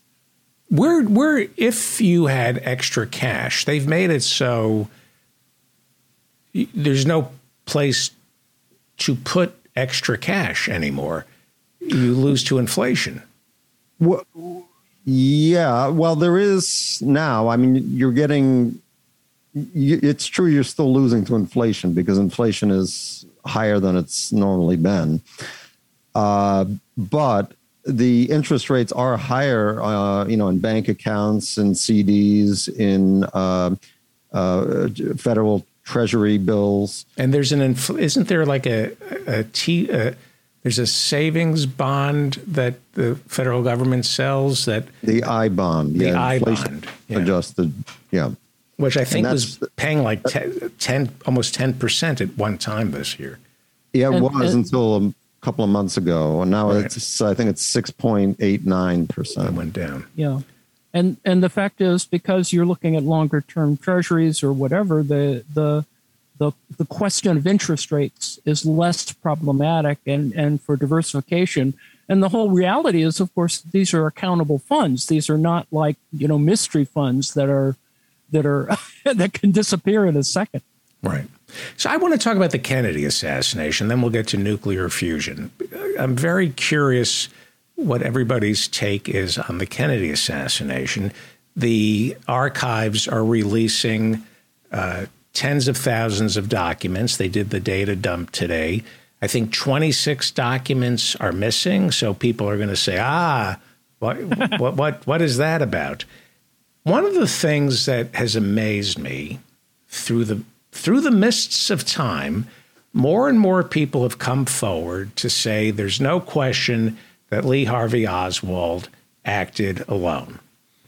And anybody who believes that uh, was either in on it or uh, is uh, stands to, to to benefit. It- it- you're signaling. It, it, it's it's almost like a virtue signal when people say, "Oh, Lee Harvey Oswald uh, acted alone." What you're saying is, "I'm a journalist willing to play to play ball. I won't dig too deeply." There, the the number of journalists who were there on November 22nd with the president, who went on to very lucrative careers, is phenomenal. Dan Rather was there. Uh, Robert MacNeil, who hosted the PBS uh, uh, show. Uh, uh, Peter Jennings was there. A lot of people who made it all the way to the top of There the was new- a young reporter, Kay Bailey, Hmm. who later was Senator, senator? Kay Bailey Hutchinson. And the people who said, I think Oswald acted alone, uh, they had a nice career. So it's kind of like a virtue signal. I'll say Oswald acted alone. I'm a good corporate toady. So as I've gotten older, I've talked to people who are my age, and a lot of people my age say, "Oh yeah, he acted alone." You know, I looked into it. I I did my own homework. I did my how anybody could not believe that there is incontrovertible evidence that Bobby Kennedy and the father and the president were working with the mafia to overthrow Cuba, Operation Mongoose. They were doing dirty, dirty things with the mafia. The CIA had been working with the mafia during World War II, Lucky Luciano, to keep our ports free from foreign sabotage. The, C- the OSS, the CIA, and the mafia. There was a reason J. Edgar Hoover, the head of the FBI, refused to even acknowledge there was such a thing as the mafia. They were a shadow uh, part of our law enforcement. Not a lot, but they were used. And when the Kennedy brothers got Carlos Marcello uh, from Louisiana, one of the top mobsters, grabbed him and deported him. When Kennedy turned on the Teamsters and the mafia, a price was going to be paid. It wasn't going to necessarily be in Dallas. It was going to be on the day that Jack Kennedy said, you know, it's a beautiful day. Let's keep the bubble top off. They were going to get him, maybe not on that day, but they were going to get him because he pissed off the CIA. After the, the after uh, the Bay of Pigs, he said, "I want to smash the CIA into into tiny little pieces." You can't smash the CIA into tiny little pieces. The the boys from Skull and Bones and the boys from Sicily, who've been working together, are going to exact a pound of brain matter from you. How anybody could think that they hadn't had Jack Kennedy in their crosshairs after the Bay of Pigs, you're just not studying history, or you're a corporate toady who who's signaling, "Hey, hire me. I won't ask questions." I'm just stunned at the number of people who don't recognize that this was a conspiracy. It wasn't. It wasn't officially sanctioned by the CIA. It was, there was no rubber stamp, you know, where they said there were cells within the five families. There were cells within the CIA. There were there were cells within the FBI who who who did this. It wasn't officially sanctioned by our government, but there were members of our government, members of corporate America, members of the mafia who conspired to kill him. How how anybody could see otherwise is beyond me. Well, I think a good chunk of the Warren Commission was deflection.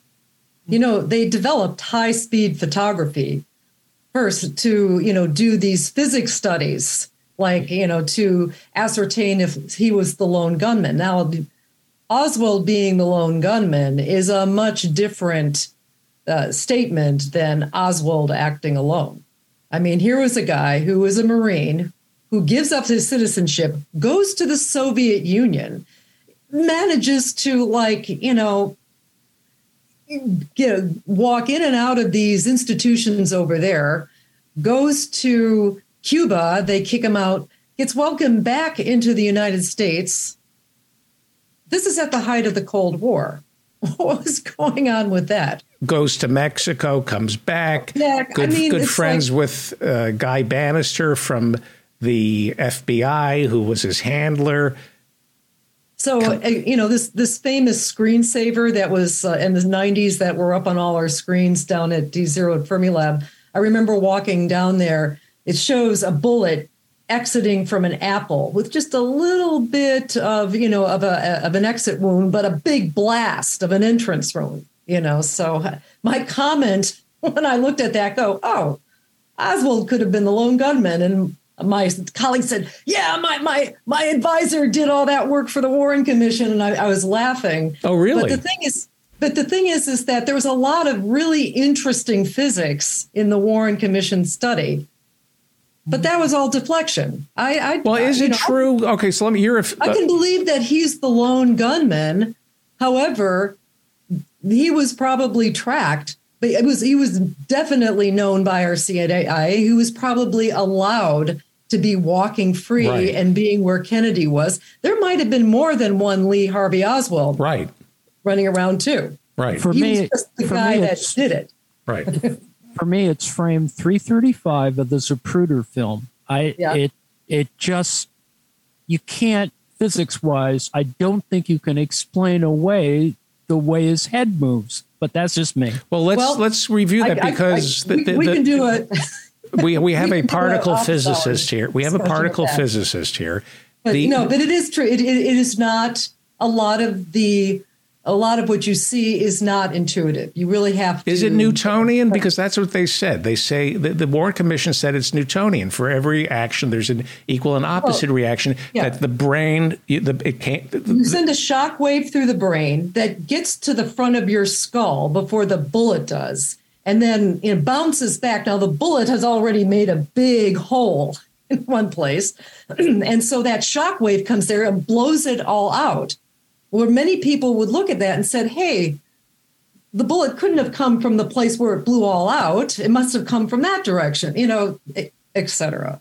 Yeah, there's a lot of interesting. But what do you, but what do you think about that? That that, that I, I think that is a deflection. I think that the fact what was more important to me was that at the height of the Cold War, this Marine was allowed to renounce his citizenship live in the Soviet Union, actually meet with lots of high level people in this relatively high level people in the Soviet Union, have a relatively nice apartment, goes back, goes to Cuba, goes to all these places, comes back to the United States, and is just allowed to, like, you know, regain his citizenship. CIA knew about this guy. And as I said, there were probably several of these kind of guys wandering around. Lee Harvey Oswald just happened to be at the right place at the right time. And uh, we never did get to hear his testimony. He said he was a patsy. He probably knew something was up. But, well, he um, didn't think he, he he didn't know he was being charged with the Kennedy assassination until a reporter asked him if he killed the president, and then there was this look on his face. Is I, like I did was is, is that, that, who it was? That's what they're charging. No, I think he didn't. I think he no. Look, I, I I don't know. I can't get into his head, and no one can at this point. But it just to me far more far more significant is the fact that you know this guy was allowed to go to live in the Soviet Union, ex-marine, and then come back. you, don't think that the CIA knew exactly where this guy was? Of course, any any uh, American at that time that publicly renounced his citizenship and went over to the Soviet Union, everybody knew who he was. There is a a something that Donald Trump learned. He learned from Watergate. Roger Stone taught Trump how to deal with scandal from Watergate. And Trump learned from the Kennedy assassination that if you do it out in on a sunny day, right in front of everybody, if you kill Oswald on national television in front of everybody, you just do it in in in front of everybody. There, you'll get away with everything. It, it, it reminded me, you know, in Casablanca when uh, Ugarte gives Humphrey Bogart the, the, papers of transfer, and Humphrey Bogart walks out in front of everybody and hides them in plain sight on Sam's piano. Hmm. Uh, uh, that to me is what the Kennedy assassination is. You do it for everyone to see, and you just, it's shock and awe, and nobody believes their own eyes. Professor Bick, what do you think? Uh, I, I think the le- one of the lessons to take away from this is um, that government documents should be released to the public as soon as possible. And the idea that these things have been locked up for more than half a century is absurd. Mm-hmm. And, the, and the reasons that they give for having these things locked away and not accessible are weak, if not laughable. Uh, the you know it's it is important in a functioning democracy if we ever become one to know what the government is doing and to be able to hold the government accountable. And you can't do that if the government operates in secret. And these documents should have been released almost immediately. Uh, if you have to redact certain names to hide, uh, you know, the privacy of certain people, fine. You you can't redact entire pages. Secrecy begets more secrecy. There's a direct link between the Kennedy assassination, the the men who were involved in the Bay of Pigs. They were also involved in the Kennedy hmm. assassination, and they were involved in Watergate. Watergate. The people who were involved in Contragate were involved with the, the crack epidemic. That when when you keep things secret, you create more things that need to be kept secret. Also, you also create an entity that doesn't answer to anybody. That you know, basically only justify it has no one to justify itself but to itself, right. which is yeah, well, toxic. Let, us wrap this up with nuclear fusion. Uh, okay, where are yeah, there, I, what, I is, what is nuclear fusion? Nuclear fusion is when you um, fuse rather than break apart. Fission is when big unstable nuclei break apart and release energy. Fusion is when you've got smaller uh, mostly hydrogen, sometimes helium, sometimes deuterium, sometimes tritium. When you fuse those together to make helium, usually it's a lower energy state and it releases energy. That's the kind of thing that goes on in the core of stars. And, you know, therefore people think, wow, it's nothing more natural than fusion. Forgetting that the core of stars are some of the most extreme places in the universe outside of like supernova. Um, and so that's been a problem. Um, there's two ways you can do it. This inertia, I don't know why they call it inertial fusion, but it is. It's basically um, trying to uh, push these uh, atoms, uh, molecules together. Uh, deuterium, which is a hydrogen, has three flavors or more, but the, the there's just the hydrogen atom, which is a bare proton with electrons. There's deuterium, hydrogen and a neutron, and tritium, three, hydrogen and two neutrons. Um, in the core of stars, you have this fusion going on between deuterium and, and hydrogen, sometimes tritium, but mostly uh, uh, hydrogen and hydrogen first, and ended up making helium. Helium has two protons, and and uh, the usual isotope is two protons and two neutrons, which makes it stable. Um, so the the the type of uh, technologies that have been uh, that have been tried before I was uh, born to to get this into a re- regular energy uh, producer is what's called magnetic confinement. So you have these very very powerful magnetic fields that push together that you know uh, contract a gas of usually deuterium and tritium or hydrogen and deuterium and push them together uh, and, and w- with the with the sheer pressure of the magnetic field cause fusion. That has never broken has never passed the break even point. All right. Now, there's something, this inertial fusion is um, actually, they kind of demonstrated something like that with, with, with uh, hydrogen bombs. But basically, but what they did here was they had little capsules of hydrogen and they bombarded it with laser beams. And then the uh, hydrogen within these little pellets fused and produced more net energy. I don't know how they measured it, but more net energy that presumably went into the lasers that uh, bombarded this little pellet with heat.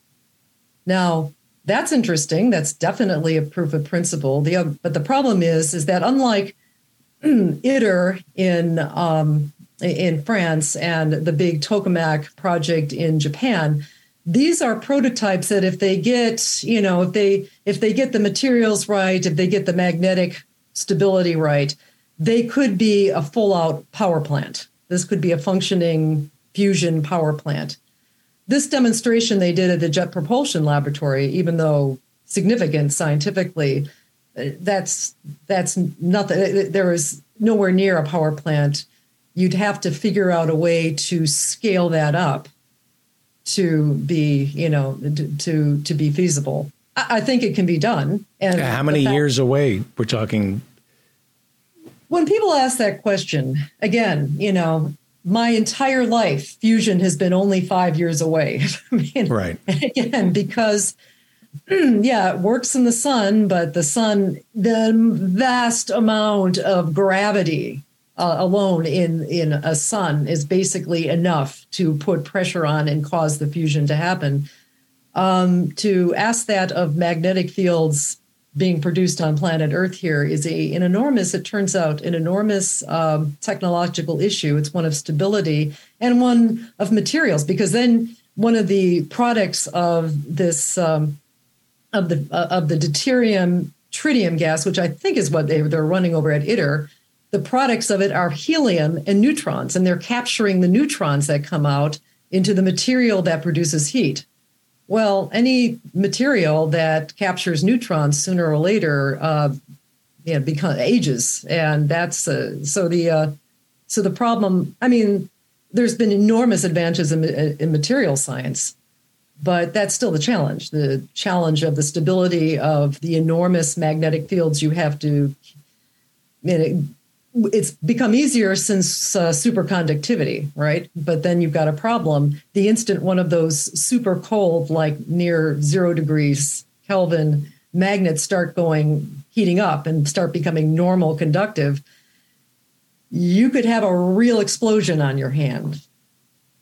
May not be a Chernobyl, but it would be significant. And there is radioactivity that's produced in fusion processes. They are just not the like you know half life of a half a million years type you know uh, spent fuel rods that we produce out of light water reactors out of fission reactors but um but anyway Interesting. i mean we're going to this is going to this this is interesting and you know instead of like all this money toward a war why don't we have a world war ii scale effort like you know nobody getting a phd in in the physical sciences should ever have to worry about having a career Right. if they want to choose that i mean we should just be beefing up our national ads we can't this is not a market driven thing I, I think we've had a moonshot, uh, uh, a Manhattan project uh, to keep it down so the oil companies could make their money. That's well what I think. you know Uh, thank you, uh, Professor Mary Anne Cummings. Follow Professor Mary Anne Cummings on Twitter at Razor Girl. Read Professor Ann Li over at the Daily Kos. Her handle there is Annie Lee.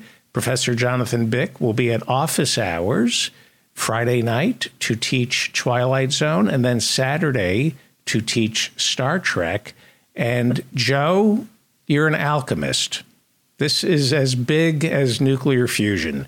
You you took these these disparate elements and brought them together and what is that? Friday night to teach Oh, I'm sorry, Twilight hang on. Zone, What- and I- then whoop, whoop, whoop. Uh, I need to unmute you on this channel. Can you talk? Yes, I'm, I'm, I'm muted now. All right. So what is that? This is called inari sushi. It's basically a square of tofu that's been deep fried and then submerged in a kind of sweet vinegar. Hmm. So it's pickled. And then you steam rice and you use a similar uh, syrup, basically sugar, vinegar, and kombu seaweed and salt. And once it's able to touch, you can fill the tofu pouches with the with the rice. So it's uh, treated as a dessert, and it's uh, savory and sweet at the same time, and it's uh, quite nice. Inari sushi, and uh, this one is almost in the shape of the Tokyo style. With it's supposed to resemble a fox, fox ears sticking up. Hmm, fox ears. Now I'm really hungry. Now you got me really hungry. Thank you, Joe. And Joe, what do we have in store for office hours? Boy, uh, I have to look. We have a full schedule. Good. We have uh, loads of people giving lots of talks. And I understand there's been like a fringe David Feldman show going on since I've had my technical issues. We've we've kept the we started up the David Feldman list show. And it's much more it, yeah. entertaining from what I understand. Thank you, Joe. Thank you so Take much. care. We'll see you. Wow, it's good. Uh, we didn't have Professor Mm-hmm. Adnan Hussein today, and uh, hope he'll be back next week. Thank you to Professor Ann Li. Thank you, Joe in Norway. Thank you, Professor Jonathan Bick. Thank you to Professor Mary Anne Cummings. Thank you to all the people who showed up in our live virtual studio audience. I missed you all. Subscribe to my newsletter. Go to davidfeldmanshow.com and you'll get your invitation for office hours. We do office hours every Friday night at 8 p.m. I'm there for the first hour, first 90 minutes, and then the community takes over. I'm David Feldman. Uh, please uh, subscribe to this channel, hit the like button. Remember to stay strong, protect the weak.